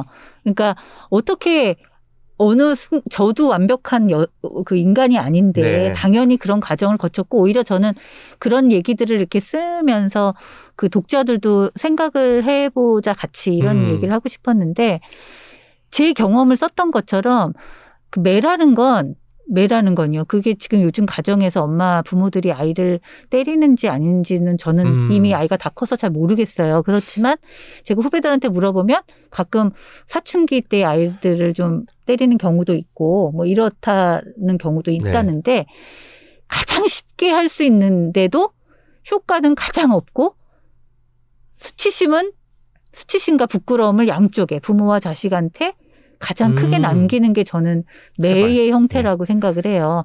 그거는 뭐 그렇다고 그걸 약간 이렇게 미화해서 뭐 좀 자루 때린다든가 그죠? 이건 사랑의 매야 열대 새뭐 음. 이런 그거조차도 저는 용인하면 안 된다라는 아. 생각이 들고요. 왜 그래서 진짜 꽃으로도 때리지 말라가 진짜 맞는 말인 것 네. 같아요. 그 부드러운 예쁜 꽃으로도 때리지 않는 게 아이고 더 중요한 건요. 나는 매는 안 때려. 라는 부분 진짜 많아요. 네. 근데 폭언을 하죠. 그렇죠. 생각해 보면 아이들이 왜 그런 거 있잖아. 내가 너 때문에 못 살아. 이런 거. 음. 아니 엄마가 자식 때문에 못 산다든가 아니면 왜 또 이런 부분 있잖아요. 너 그렇게 할 거면 먹지 마라든가. 음. 애가 밥 먹으면 어떻게 되겠어요? 명령하듯이 하는 굶어. 죽겠죠. 그다음에 뭐 너 그렇게 저기 말 안 듣고 살 거면 나가. 뭐 음. 그러니까 맞아. 자기가 전혀 생각하지도 못하는 상태로 무의식적으로 하는 말 자체가 그것도 아이한테 그 수- 수치심을 안겨줄 수도 있고 또 음. 진짜 그렇게 할 수도 있잖아요. 정말 말 잘 듣는 애는 네네. 나가라네? 그럼 나가자라든가. 그래서 그런 말 한마디 특히 어, 때리진 않아도 그런 말이라는 거가 굉장히 조심스럽게 해야 된다라는 걸 예, 부모들은 늘 염두에 둬야 된다라는 거죠. 책이 이제 뒷부분으로 갈수록 이제 아들도 성장을 하잖아요. 저는 이런 부분이 또 기억에 남네요. 나는 중고등학생 때보다 스무 살 넘은 아들의 머릿속이 궁금할 때가 많다. 이런 느낌이었어요. 왜냐면 우리가 스무 살 하면 성인의 어떤 시작점이라고도 바라보는데 그 스스로가 세상과 생짜로 맞부딪히고 그것을 받아들이는 시기 같아서 그랬거든요. 뭔가 아이는 뭐 육아라는 것은 끝났을 수 있겠지만 여전히 남아 있다라는 느낌이 들었거든요. 그때는 약간 관찰자의 시선으로 아들을 바라보셨는지 그 부분도 듣고 싶네요. 네, 그 이제 자식을 가지신 분들이 쭉 키워보시면 아시겠지만 아까 그런 아 얘가 이제 내 세계를 벗어났구나라는 그런 하나의 그 이제 그, 생, 그 경계가 생기고요. 그러고 나면 어. 여자 아이든 남자 아이든 저는 딸을 안 키워봐서 모르겠지만 그 자기의 이제 머릿속이 재편이 되고 성인으로 자라는 동안엔 부모와 많은 이, 이런 어떤 그 겹치는 부분이 별로 안 생겨요. 왜냐하면 네. 학교 공부에 굉장히 치중해야 되고 얼굴을 볼 시간도 별로 안 생겨요. 그러니까 그럴 때는 또 이렇게 약간 거리감이 생기는데 네.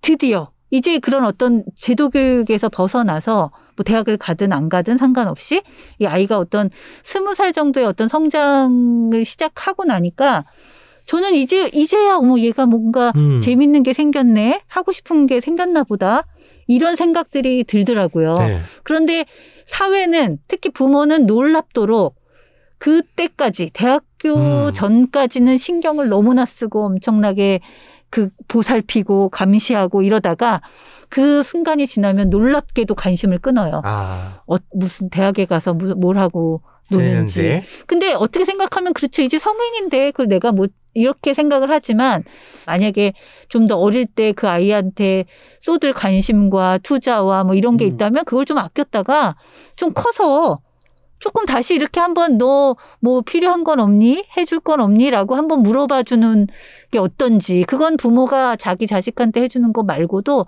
사회가 청년 세대들한테 음. 해줘야 되는 거라고 생각을 해요. 정말 지금 막 이제 대학에 들어가고 사회 초년생으로 발을 디딜 때 무엇이 필요할지를 사회가 귀 기울이고 거기에 또 제도적인 어떤 그 뒷받침을 해야 된다는 말씀처럼 들립니다. 저는 또 하나 궁금한 게 있었습니다. 강한 부모보다는 친구처럼 구는 부모가 낫다고 말씀하시면서 역설적으로 다만 착각해서는 안 된다. 어떤 부모는 자기 처지를 까먹고 마치 친구라도 되는 양 자식에게 염치 없이 의지한다. 라고 또 분명하게 선을 그으셨어요. 정리하자면 수평적인 어떤 관계를 맺되 그러니까 친구처럼 아들을 대하되 그리고 자식을 대하되 분명히 해야 할 부모 역할이 따로 있다는 말처럼 들렸거든요. 근데 이 거리 조절이 또 쉬울 것 같지도 않은데 어떠신가요? 음, 어른이라는 기본 전제를 항상 갖고 있어야 될 것 같아요. 네. 그러니까 어, 나는 그 어른이라는 건 아무튼 이 어린 존재를 뭔가 어, 어린, 그러니까 이 어린 존재를 뭐 이끌거나 할 필요도 없어요. 항상 저는 생각하는 게 이 아이에는 이미 독립적인 인격체이기 때문에 네. 뭐 특별히 끌어주거나 뭐 이렇게 할 필요는 없지만 제가 어른이라고 생각하는 이미지는 딱 그거예요. 어릴 때는 이제 아이가 이렇게 뭔가 넘어졌다가 이렇게 뭔가 이렇게 짚고 일어나야 될 게 필요한데 그때 어깨를 이렇게 좀 대주는 그런 어른의 이미지. 음. 또 하나는 커서 이렇게 아 이게 맞나 저게 맞나 굉장히 헷갈리는 일이 많잖아요. 그럴 때 조금 더 경험을 가진 사람으로서 어, 이럴 때는 이쪽으로 한번 가는 게 내 생각에는 조금 날 것 같은데 음. 어떻겠니라고 진- 정말 충심으로 조언을 해줄 수 있는 그런 어른. 딱 부모가 그 정도 역할만 해주면 되는 게 아닌가라는 생각을 종종 합니다. 그렇군요. 사실 그 거리조, 거리두기를, 거리 조절을 잘 하면 서로가 불편하지 않고 의지해 나가면서 한 발 한 발 나아갈 수 있겠다. 그런 생각도 듭니다. 지금을 사는 젊은 엄마들에게, 특별히 저는 워킹맘들에게 꼭 하고 싶으신 얘기가 있으면 들려주시면 좋겠습니다. 기대감만 낮추면 돼요. 제 친구가 그 제 마녀 엄마를 읽고서 어떤 페북에다 그 리뷰를 쓰면서 이런 얘기를 하더라고요. 아니 이렇게 어 좋은 대학에 나와서 훌륭하게 사는 엄마가 자식한테 바라는 게 고작 제가 바- 자식한테 바라는 바를 쓴 게 있거든요. 그냥 돈은 먹고 살 만큼만 적당히 벌고 그 시간이 많은 어른이 네. 되면 좋겠고 약한 사람을 좀 도와주고 음, 그 여건이 되면 네. 내가 바라는 건 좀 그거다 그거밖에 없다 이러니까 아니 정말 자식한테 바라는 게 그거밖에 없냐라고 그렇게 어이가 없다라고 얘기를 하는데 저는 그거면 다 된 것 같아요. 음, 그러니까 저희 가족의 그 가훈이 뭐냐면 안분지족이거든요. 안분지족. 네. 그러니까 그 내가 이렇게 행복하게 살고 만족하며 사는 데에는 뭔가 별다른 큰 어떤 그 재산이라든가 돈이라든가 뭐 이런 게 그렇게 그다지 필요하지 않아요. 오히려 자기가 하고 있는 최선의 삶에 만족하고 아 이 정도면 됐지라고 흡족해하고 그렇게 사는 데 있어서 오히려 행복을 느끼는 경우가 많은데 저는 아이도 어, 뭔가 이렇게 뭔가 큰 출세를 한다거나 돈을 번다거나 어느 경지에 올라간다거나 이런 것보다 그냥 자기가 좋아하는 거 하면서 시간이 많은 어른으로 이렇게 오랫동안 건강하게. 그래서 이제 거기에 필요한 게 물려주고 싶은 게 이제 체력 좀 음. 하고 독서를 해서 어떤 좀 그 생각이 좀. 있었고, 어, 악기도 하나 하고, 뭐, 딱, 이제 제가 바라는 게 그렇게 너무 그 수준이 낮으니까 저는 더 이상 어떤 기대감이나 여기, 어머, 얘가 왜 이걸 못해라든 어떤 그런, 그러니까 그런 게 별로 생기지 않는다라는 거죠. 기대감을 낮추는 것. 네. 그것만 해도 않겠지만. 굉장히 좋은 네. 부모가 될 수 있어요. 그렇군요. 이 책은 어쨌든 그 출간이 되고 아드님께서도 당연히 읽어보셨을 텐데 아마도 읽고 가장 먼저 반응을 하시지 않았을까 싶어요. 특히나 책 뒷면에 뒷부분에 유언장이 있습니다. 사랑하는 아들아로 시작해서 고맙다 사랑한다로 끝나는 뭉클한 편지였는데요. 쓸 때도 오래 걸렸을 것 같고 실제로 아드님 읽고도 여기에 대해서 다양한 이야기를 해주셨을 것 같은데 어떤 반응이 있었나요? 네. 일단 저는 그 책을 이렇게 집중해서 읽는 모습은 처음 봤고요. 음, 어, 첫 마디가 다 읽고 나서 아주 순식간에 읽었어요. 그러고 나서 마녀 체력보다 잘 쓰신 것 같아요. 그렇게 얘기를 했고 네. 저는 초등학교 4학년 때쯤에 유언장을 제가 봉투에 넣어서 준 기억이 있어요. 와, 이미 그때 한참 전이네요. 네. 근데 그걸 어디다 뒀는지 잃어버렸대요. 그래서 제가 다시는 잃어버리지 않게 책에 책에. 아예 박, 박아야 되겠구나. 음. 근데 음 그런 생각이 들어요. 아이가 결혼을 언제 하고 뭐 배우자가 생겨서 이러면 의논 상대가 생기겠지만 그거는 뭐 이제 저의 그 저랑 상관없는 일이고 그죠? 네. 어 그럴 때 이 혼자서 아무튼 배우자가 생기기 전까지는 혼자서 이 부모의 어떤 그런 것들을 형제가 없으니까 다 자기가 처리를 해야 되는데 어, 지금도 우리 부모님 아프시고 뭐 이러면 제일 걱정되는 것들이 바로 그런 것들이에요. 이 부모의 어떤 돌아가실 때까지의 그런 어떤 저 음. 조치를 음. 어떻게 해야 되는가가 저는 그래도 남편도 있고 형제도 있으니 의논하고 이렇지만 그걸 아이가 혼자 결정한다는 건 참 큰일이겠구나. 네. 그래서 이제 그런 것들이 혼란스럽지 않게 음. 아예 딱 결정을 해준 거예요. 그러니까 뭐 그래서 어 네, 제가 좀 쓸만한 장기가 있으면 기증해라라든가 음. 아니면 사후 조치 그 기계로 연명하는 목숨은 필요. 없다. 왜냐면 그거 진짜 자기 입장이 돼 보면 결정하기 어려운 문제들일 것 같아요. 네. 저도 두 아버지는 돌아가셨고 두 어머니는 남으셨지만 정말 그럴 때 계속 뭔가를 연명을 해 네. 드려야 되나 말아야 되나 재산은 해야 되나 말아야 되나 이런 것들이 얼마나 계속 고- 걱정이에요 고민이고 그런 것들에 대한 고민을 제가 미리 어, 제가 깨끗하게 제 주변 정리를 하고 싶다라는 게제 음. 소망이에요. 연명쇼 부분에선 또 생각할 거리가 많아집니다. 작가님은 작가님 이전에 편집자 생활도 오래 하셨잖아요. 기자도 하시고 편집자도 하시고 작가도 하셨는데 이 하시고 계신데 이 세 가지 직업의 공통점이 사람을 삶을 사건을 궁금해하는 사람 같아요. 이제 저자가 되셨으니까 예전에 이제 편집자 시절에 만났던 저자들 중에서 문득문득 떠오르는 저자분도 계실 것 같아요. 그때 그분이 참 고마웠네. 이런 생각이 드실 것 같은데 어떤 저자분이 특히 기억에 남으시나요? 음, 저한테 정권을 주고 믿어주는 저자가 제일 고마웠구나라는 생각이 들고요. 음, 제가 편집자 출신의 작가라서 좋은 점이 있어요. 제가 편집자 시절일 때 싫어했던 작가들의 모습 있잖아요. 네. 저는 안 하려고 굉장히 노력해요. 아, 뭔가 아, 편집자를 건너뛰고 사장한테 직접 얘기를 한다든가 이런 거 음. 진짜 싫거든요. 그다음에 맞아요. 이제 안정적으로 뭔가 딱 더 이상 고치고 싶지 않고 이제 인쇄소를 막 넘겨야 될 때 뭔가 아 이것 좀 고쳐주세요라는 저자 진짜 싫거든요. 그런 짓은 절대 안 하려고 노력하고요. 또 그런 거 왜 6시 퇴근 시간 지났는데 연락하는 거, 아, 뭐 카톡을 막 보낸다는 거, 뭐 이런 거 저는 절대 안 하려고 노력합니다. 안 해요. 그 편집자였기 때문에 네. 어떤 싫은 점들이 있는데 자기가 저자가 되었을 때 하지 않게 되는 것이 장점이라고 다, 말씀하셨습니다. 또 하나 또 장점은 대신 어 내가 어 저 작가 저 작가님이 저걸 해주면 진짜 좋을 텐데 이런 것들은 제가 또 다 해요. 아, 그 당시에 이제 편집자로서 바라, 바랐던 것들을 네. 실제 저자로서 수행하신다는 거죠. 네. 예를 어, 하나 들어주시죠.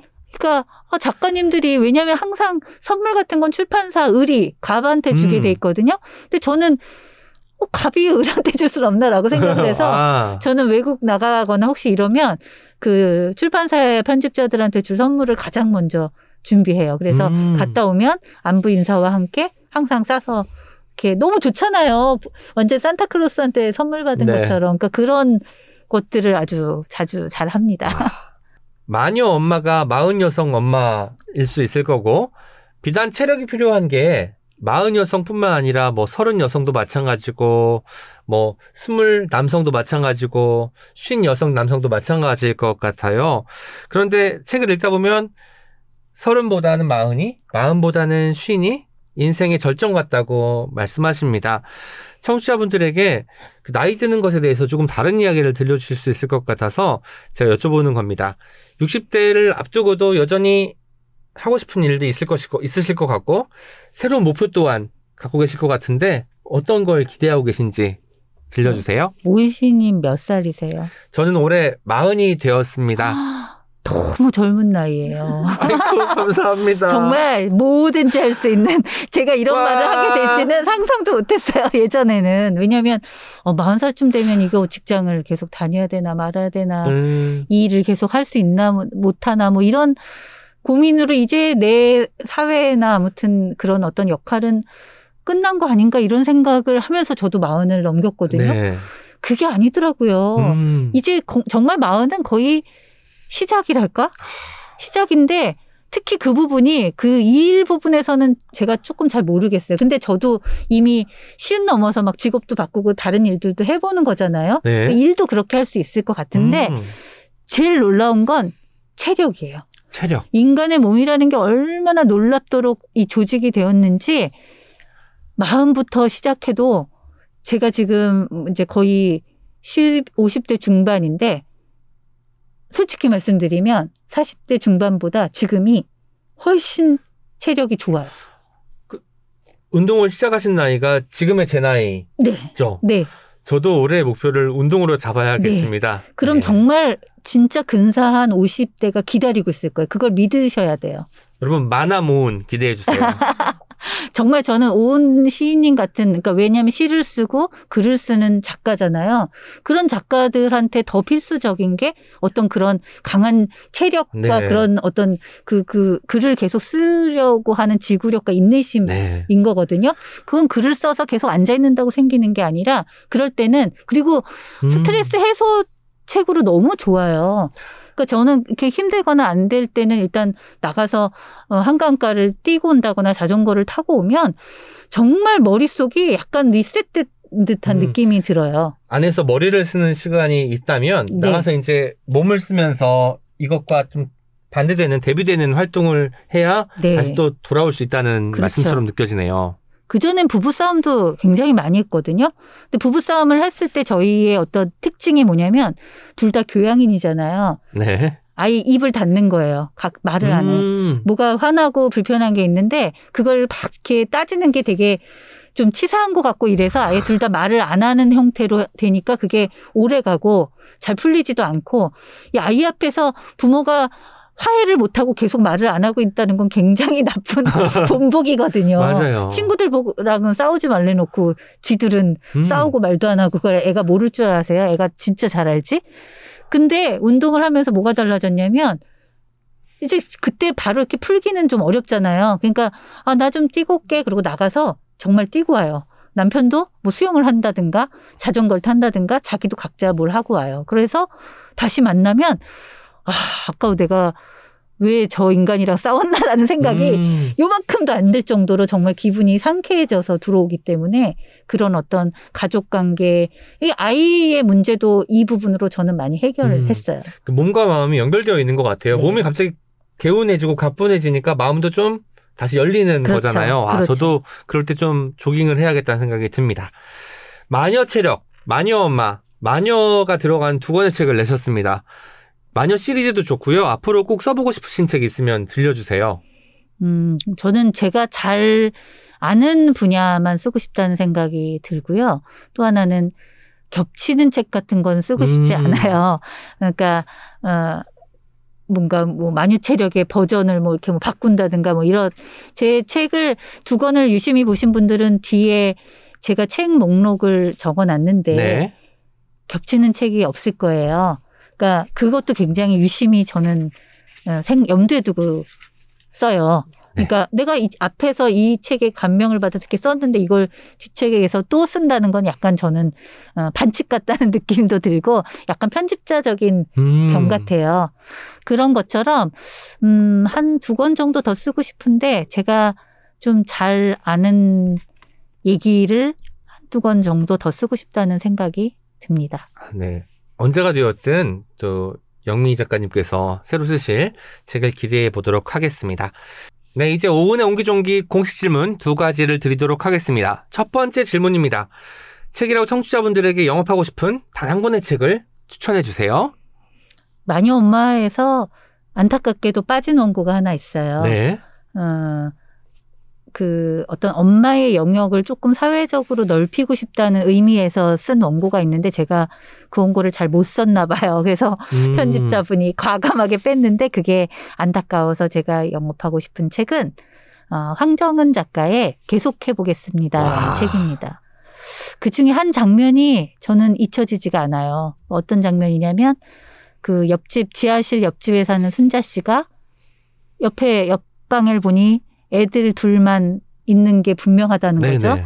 근데 어느 날 가봤더니 얘 둘이 신떡을 어디서 찾아서 엄마는 집 나가버리고 그걸 이렇게 쪄서 먹고 있는데 음, 근데 그, 그 엄마의 순자 씨의 그 태도 보통 같으면 어머 이걸 어떻게 먹었니? 네. 라든가 어머 쉬었잖아 이럴 음. 텐데 그러면 이 아이들한테 너무 수치심을 주고 아이들이 부끄러워할까봐 아, 떡이 참 맛있다. 음. 그러니까 어, 아줌마네 집에 가서 밥이랑 바꿔 먹자. 그러니까 그렇게 그런 마음을 어, 소설로 쓸 수 있는 그뭐 황정은 작가도 워낙 좋아하는 작가지만 그리고 그 그리고 나서 거기서 뭐라고 얘기를 하냐면 너무 보잘게 없을 게 뻔한 두 아이를 그쵸 네. 엄마도 없고 초등학교 이제 4학년 3학년짜리가 어떻게 자랐겠어요 그걸 음, 보잘 것 없지 않게 키워놓은 그런 음. 어떤 엄마의 힘 그런 얘기를 제가 좀 잘 버무려서 썼어야 되는데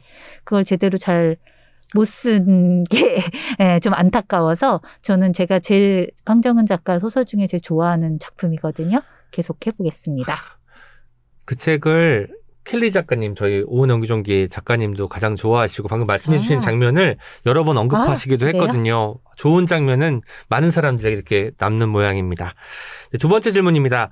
마녀 엄마가 딱 한 권 있다면 누구에게 선물하고 싶으신가요? 유언장이 딱 박혀 있잖아요. 남편과 아들한테 공동 상속하고 싶습니다. 아, 그렇군요. 그래서 예, 뭐 제가 먼저 죽으면 남편이 그 유언장의 내용을 이제 좀 아들이가 상의하고 남편이 먼저 죽으면 뭐 아들이 알아서 하겠죠. 네네. 네. 마지막 인사 드리도록 하겠습니다. 오늘 책이라웃 오은 연기종기 녹음 어떠셨나요? 아까 제가 오자마자 얘기했잖아요. 영광스럽기도 하고 섭섭하기도 했다고요. 음. 어, 지금이라도 172회 정도 되지 않았나요? 네, 맞습니다. 그렇게 170번이나 되는 동안에 이제야 나올 수밖에 없었던 게 그렇지만 그게 아주 영광스러우면서도 사실 태- 책 마녀, 마녀 체력을 내고 제가 책에도 썼지만 뭐 한 80군데 90군데 정도의 미디어랑 네. 인터뷰를 하고 라디오에도 나가고 음. 막 이랬는데 가장 나가고 싶었던 데가 책이 아웃이었어요. 아이쿠. 그런데 예 제가 그 두 번째 책 마녀 엄마로 이렇게 불러주셔서 그게 영광스럽기도 하고 그렇습니다. 그리고 음 제가 만약 편집자였다면 네. 책을 안 쓴 편집자였다면 아마 조유리창 밖에서 작가님들을 이렇게 제가 그죠? 그 책을 음. 만든 작가님을 모시고 와서 이렇게 보면서 부럽다 이렇게 생각하고 있을 텐데 책 쓰는 작가가 돼서 어, 이렇게 오은 시님 옆에 앉아서 이렇게 얘기를 할 수 있게 돼서 너무 좋아서 어, 청취자들한테 이렇게 얘기하고 싶어서 좋은 책 쓰셔서 책읽아웃에 꼭 나오시기 바랍니다. 아이고 마지막 인사까지 해주셨네요. 사실 지금 나오신 게 다행이었던 게 네. 제가 서툰 기간이 길었어요. 아 지금은 조금 나름 아니에요. 잘하는 편이지만 제가 처음부터 굉장히 들었는데 말씀 잘하셨어요. 아무튼 다시 한번 출연해 주셔서 감사합니다. 앞으로 마녀 체력 마녀 엄마 이 책을 읽으시고 40살 이상의 여성분들이 자신감을 갖고 자신만의 삶을 사는 어떤 그 광경을 떠올리면서 또 내일을 열어서셨으면 좋겠습니다. 오늘 함께 해주셔서 감사합니다. 감사합니다. Check it out, check it out, check it out, check it out, check it out, check it out, check it out, check. Check it out, check it out, check it out, check it out, check it out, check it out, check it out, check it out, check it out. 끝까지 믿어보자. 부모가 바르게 사는 모습을 지켜본 아이라면 마른 나무처럼 뒤틀리지는 않을 거라고. 부모의 진정한 사랑을 받고 자란 아이라면 완전히 탈선하는 일은 없을 거라고. 엄마로서 털어놓기 부끄러운 짓도 해봤다는 이영미 작가님의 말인데요. 불안한 마음은 돌고 돌아 결국 끝까지 믿어보자는 단단한 마음이 됩니다. 생각해보면 믿음은 사람과 사람 사이에 나눌 수 있는 가장 강력한 마음 같습니다. 그러니 우리도 끝까지 믿어보는 게 어떨까요? 이제 여러분의 목소리를 하나하나 들어보는 댓글 소개 시간입니다. 오늘도 프랑스어 엄님과 켈리님 함께 합니다. 안녕하세요. 안녕하세요. 켈리입니다. 네, 안녕하세요. 프랑스 어입니다. 아이고 반갑습니다. 네, 지난 방송도 너무 유익했던 것 같아요.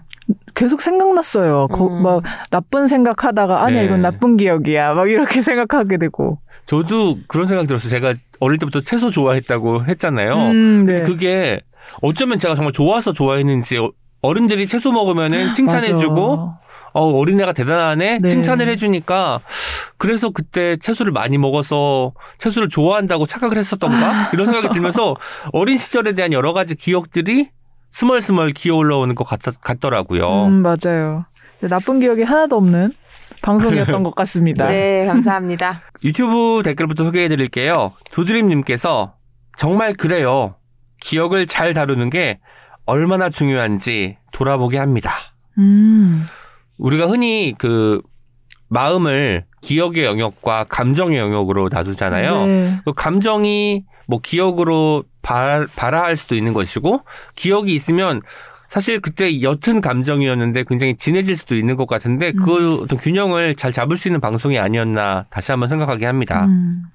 WDYL님은요, 기억에 관련된 책이라 신경정신의학 전공 교수님일 줄 알았는데, 소아청소년과 교수님인 줄 몰랐어요. 교수님의 휴머니즘 진료가 의학계에 널리 전파되면 획기적인 발전이 이루어질 것 같다는 생각이 들어요. 저는 프로이트 성향인 것 같은데요. 유유. 책 읽고 평소에 자꾸 떠오르게 되는 아픈 기억들을 잘 안아줄 수 있도록 변화하고 싶습니다. 힘든 시기에 위로받고 갑니다. 와, 어, 영상 댓글에 길게 네. 남겨주셨더라고요. 저희도 위로받습니다. 음, 감사드리고요. 팟빵에서는 임소스님께서 짧고 굵게 남겨주셨습니다. 아휴, 장바구니에 넣었습니다. 아유. 내 통장을 지켜주지 않는 책이라웃. 하지만 책 사는 돈은 안 아깝습니다. 아, 와. 장바구니에 바로 넣으셨나봐요. 네. 아휴가 통장- 너무 네. 웃겨요. 정말 진심 아휴. 통장은 지켜드리지 않지만 저희가 또 그 지적 즐거움은 또 어. 지켜드리니까 그걸 생각하시면 좋을 것 같네요. 네. 아 그리고요 네이버 맘카페였는데 제 오. 검색에 걸려가지고 아이고. 막이 카페요? 네, 댓글을 가지고 왔는데요. 네. 꿈꾸는 게으름뱅이라는 닉네임 쓰시는 분께서 저희 그 옹기종기 최현호 교수님 편을 추천하는 링크를 같이 아. 올리시면서 제목에는 여러분 이거 한번 들어보세요 하시고는 네네. 일하면서 틀어놓고 듣는데요. 듣다 보니 예전에 아이 키우느라 종종 거리고 불안했던 기억이 떠오르네요. 변을 못 봐서, 감기에 걸려서, 야채를 안 먹어서. 지나고 보니 별거 아니었는데 그때는 왜 그렇게 걱정에 빠져 있었는지. 자녀를 키우며 불안한 분들에게 마음의 여유가 조금 생길 것 같습니다. 라면서 추천해 주셨어요. 아. 와. 너무 사실 부모들이 자식이 아프면 자책하는 경우가 많잖아요. 음. 자신이 뭐 잘 돌보, 돌봐주지 못했던 것도 같고 어떤 실수를 했기 때문에 아픈 것이 아닌가 자책하게 되는데 그럴 필요가 없다는 것을 최현우 교수님께서 음. 알려주셨습니다. 그 방송 들으시면서 우리가 그 정말 왜 그런 일이 벌어졌는지 왜 음, 아프게 음. 되는지 원인을 찾아서 떠나는 여행을 한번 하시면 좋을 것 같다는 생각이 맞아요. 듭니다. 트위터에서 하이님께서 남겨주셨습니다. 오늘은 책이라고 최현우 교수님 에피소드 들을 거야. 나쁜 기억이랑 화해할 거야. 너무 귀여워요. 네. 화해할 거야. 네, 꼭 화해하시기를. 네. 네. 그리고 트위터에서 베르톨트님께서 또 글 남겨주셨습니다. 어제 옹기종기는 다 듣는데 오래 걸렸다. 듣다가 되돌아가서 다시 듣고 음. 일시정지시키고 또 다시 듣고 생각하고 그만큼 생각하게 하고 돌아보게 하고 곱씹는 부분이 많았다. 음. 집중력을 불러일으키던 작가님의 차분한 목소리도 좋았고 두 분의 대화도 참 좋았다. 오. 와. 여기서 집중력이란 말이 음. 저도 귀가 솔깃해지는데요. 좋네요. 옆에서 조곤조곤 이야기해 주시는데 저도 모르게 정말 귀가 어. 열리고 빠져들게 되더라고요. 맞아요, 맞아요. 진짜 되게 귀 기울여 듣게 네. 하는 목소리였어요. 예. 네이버 오디오 클립에서는 파스텔님께서 너무 재미있게 잘 들었습니다. 부모님이 편찮으실 때 대형 병원에서 오래 치료를 받는데 의료진에 대해 안 좋은 기억이 많아 오류라는 걸 알면서도 의사와 간호사 직업군에 대해 편견을 많이 가졌었어요. 음. 이렇게 좋은 의사분도 계시구나 싶어 소확혐을 어느 정도 완화할 수 있었고요. 과잉 처방이라든지 진료 시간이 적은 부분 등 막연 하나마 생각했던 부분을 전문 지식으로 잘 풀어 얘기해 주셔서 좋았어요. 해가 길어지는 걸 느끼면서 희망이 커지고 마음이 좋아진다고 하신 부분 너무 인상적이었습니다. 집필하신 책도 꼭 읽어보겠습니다 하셨어요. 동지가 지났으니 이제 음. 아직 길어진다고 하면서 아무도 생각하지 못했던 음. 것을 이야기하시면서 좋아하실 때 정말 소년 같았다는 생각이 들고요. 맞아요. 사실 소확혐 방송이었는데 이 방송을 통해서 병원에 대한 그리고 의사에 대한 소확혐이 어느 정도 해소되었다니까 소기의 맞아, 목적을 맞아. 달성한 것도 같네요. 맞아요. 더 기뻐요. 네, 그리고 인스타그램에서 두라니님께서 이번 편은 작가님과 시인님의 말이 유독 따뜻해서 두 번 듣고 있어요. 아, wow, 감사합니다. 두 번 두 번, 세 번씩 듣는 분들이 계시네요. 고맙습니다. 네, 두 너무 분께서 좋네요. 또 따뜻하게 말씀해 주셔서 감사드렸고 그리고 저희 책이라웃 팬카페 있잖아요 음. 네이버에 네. 그래서 너무 좋은 댓글이 하나 제가 이제 방송 진행하고 후기를 가끔 네. 올리는데 그 후기에 달린 댓글이에요. 오. 네, 이압 이응님께서 정말 새해에 저에게 딱 필요한 방송이었습니다. 설명도 너무 잘해주시고 역시 좋은 질문에 좋은 대답이 있다는 거 그리고 이러한 마음과 철학을 가진 의사가 우리나라에 있다는 게 너무 좋았습니다. 음. 네, 저도 회사 생활하면서 번아웃이 되고 상사나 사람에 대해 신뢰가 깨지는 경험들을 하면서 이직을 하고 또 환경이 바뀌었음에도 같은 상처를 받지 않기 위해서 방어적으로 변하고 스스로를 보호하는 일에만 급급했었는데요. 왜 그랬냐면 어차피 결과 중심인 것이라고 아. 체념을 했기 때문이에요. 하지만 이런 행동들이 1년이 가고 2년이 가고 그러다가 결국 저 스스로가 더 우- 외로워지고 웃음을 잃어갔어요. 아. 그렇죠. 오늘부터 새로운 팀장이 온다는 소식을 들었고 많이 걱정했는데요. 이번 방송이 정말 많은 도움이 됐습니다. 결과보다는 과정을 즐겨도 괜찮다는 것을 알게 해주셔서 감사합니다. 와. 어, 진짜 직장 생활 하실 때 같은 고민 하시는 분들 정말 많으실 것 같고 그렇죠. 그런 분들께 도움이 됐다는 게 너무 놀랍네요. 네. 진짜. 그리고 팀장님께 조금 친해지고 난 다음에 어. 이 책을 아 선물해 주시면 좋을 맞다. 것도 팀장님들한테 같아요. 드리고 맞아. 싶다고 네네. 하셨잖아요. 팀장- 팀장님들이 나눠주기를 근데 드리면 좋을 것 같아요. 팀장님들의 후기가 있길 바랬는데 우리 아하. 방송 팀장님들은 잘 안 들으시나 봐요. 만약에 이 방송 듣고 있는 팀장님들 팀장님들. 있으시면 좀 댓글 남겨주시고 팀장으로서 힘든 점도 그쵸, 그쵸. 많으실 거 아니에요. 네네. 그런 것들도 그것도. 좀 제안 주시면 좋을 것 같고 또 그리고 그 이암님께서 싱가포르에서 지금 아. 거주를 하고 계시대요. 근데 싱가포르에서는 정형외과에 갔을 때 20분 정도 설명은 기본이었다. 그래서 아. 막 병명을 병원에서. 이해하지 못하면 구글로 검색해주고 아. 사진으로 찍어서 궁금하면 또 물어보라고 하고 이렇게 진료를 받았다고 또 한국과 이렇게 비교해 주시더라고요. 음. 그때 저희가 또 이야기 나누면서 의료 수과 같은 네. 이야기 하면서 그쵸. 어쩔 수 없이 진료 시간이 짧아질 수밖에 없다는 얘기를 음. 드렸는데 네. 싱가포르는 한국의 상황보다는 좀 나은 것처럼 보이기도 하네요. 네. 이 제도가 이렇게 중요한 것 네. 같아요. 중요하죠. 네. 네. 어떤 책임에서 소개한 책 후기도 들어봐야겠죠? 팟빵에서 봄봄 달랄님이 남겨주셨어요. 책 소개 듣는데 자꾸 광대가 올라가는 오늘의, 오늘의 인생. 오늘의 인생 2, 막두, 사막의 우리 집, 세건 모드 참 좋네요. 라고 아, 하셨습니다. 아, 바로 이렇게 응용해 주셔서 네. 그러니까요. 너무. 좋죠. 네. 트위터에서 설암님은 책이라웃에 나온 그림책 막두 너무 보고 싶다. 검색에 그림이 몇 개 보였는데 진짜 멋졌어. 음. 살아있는 그림체 와, 느낌표 하셨어요. 살아있는 그림체. 와, 그쵸. 작가님이 보셨으면 좋겠습니다. 음, 들으셨으면. 그러게요. 네. 그리고 네이버 오디오 클립에서 555유님께서 음. 오늘따라 너무나 좋은 방송이었습니다. 연달아서 두 번 반복 청취했고요. 귀여운 마음들의 덩달아 몽글몽글해졌던 오늘의 인생. 네, 새해 복 많이 받으세요. 켈리님, 푸엄님, 불현듯님 이렇게 아, 남겨주셨습니다. 새해 복 많이 받으세요. 아, 새해 복 네, 많이 새해 복 많이 받으세요. 받으시고요. 이번 방송은 옹기종기뿐만 아니라 어떤 책임도 두 번, 세 번 들으셨던 어. 분들이 많이 계셔가지고 더욱더 뿌듯했던 그러게요. 한 주였던 것 같네요. 네. 앞으로도 좋은 방송 만들어 나갈 수 있도록 노력하겠습니다. 음. 지금까지 옹기처럼 소박하지만 종기처럼 난데없이 등장하기도 하는 오은과 함께한 오은의 옹기종기였습니다. 내일 어떤 책임에서 또 만나요. 안녕. Check it out, check it out, check it out, check it out, check it out, check it out, check it out, check. Check it out, check it out, check it out, check it out, check it out, check it out, check it out, check it out, check it out.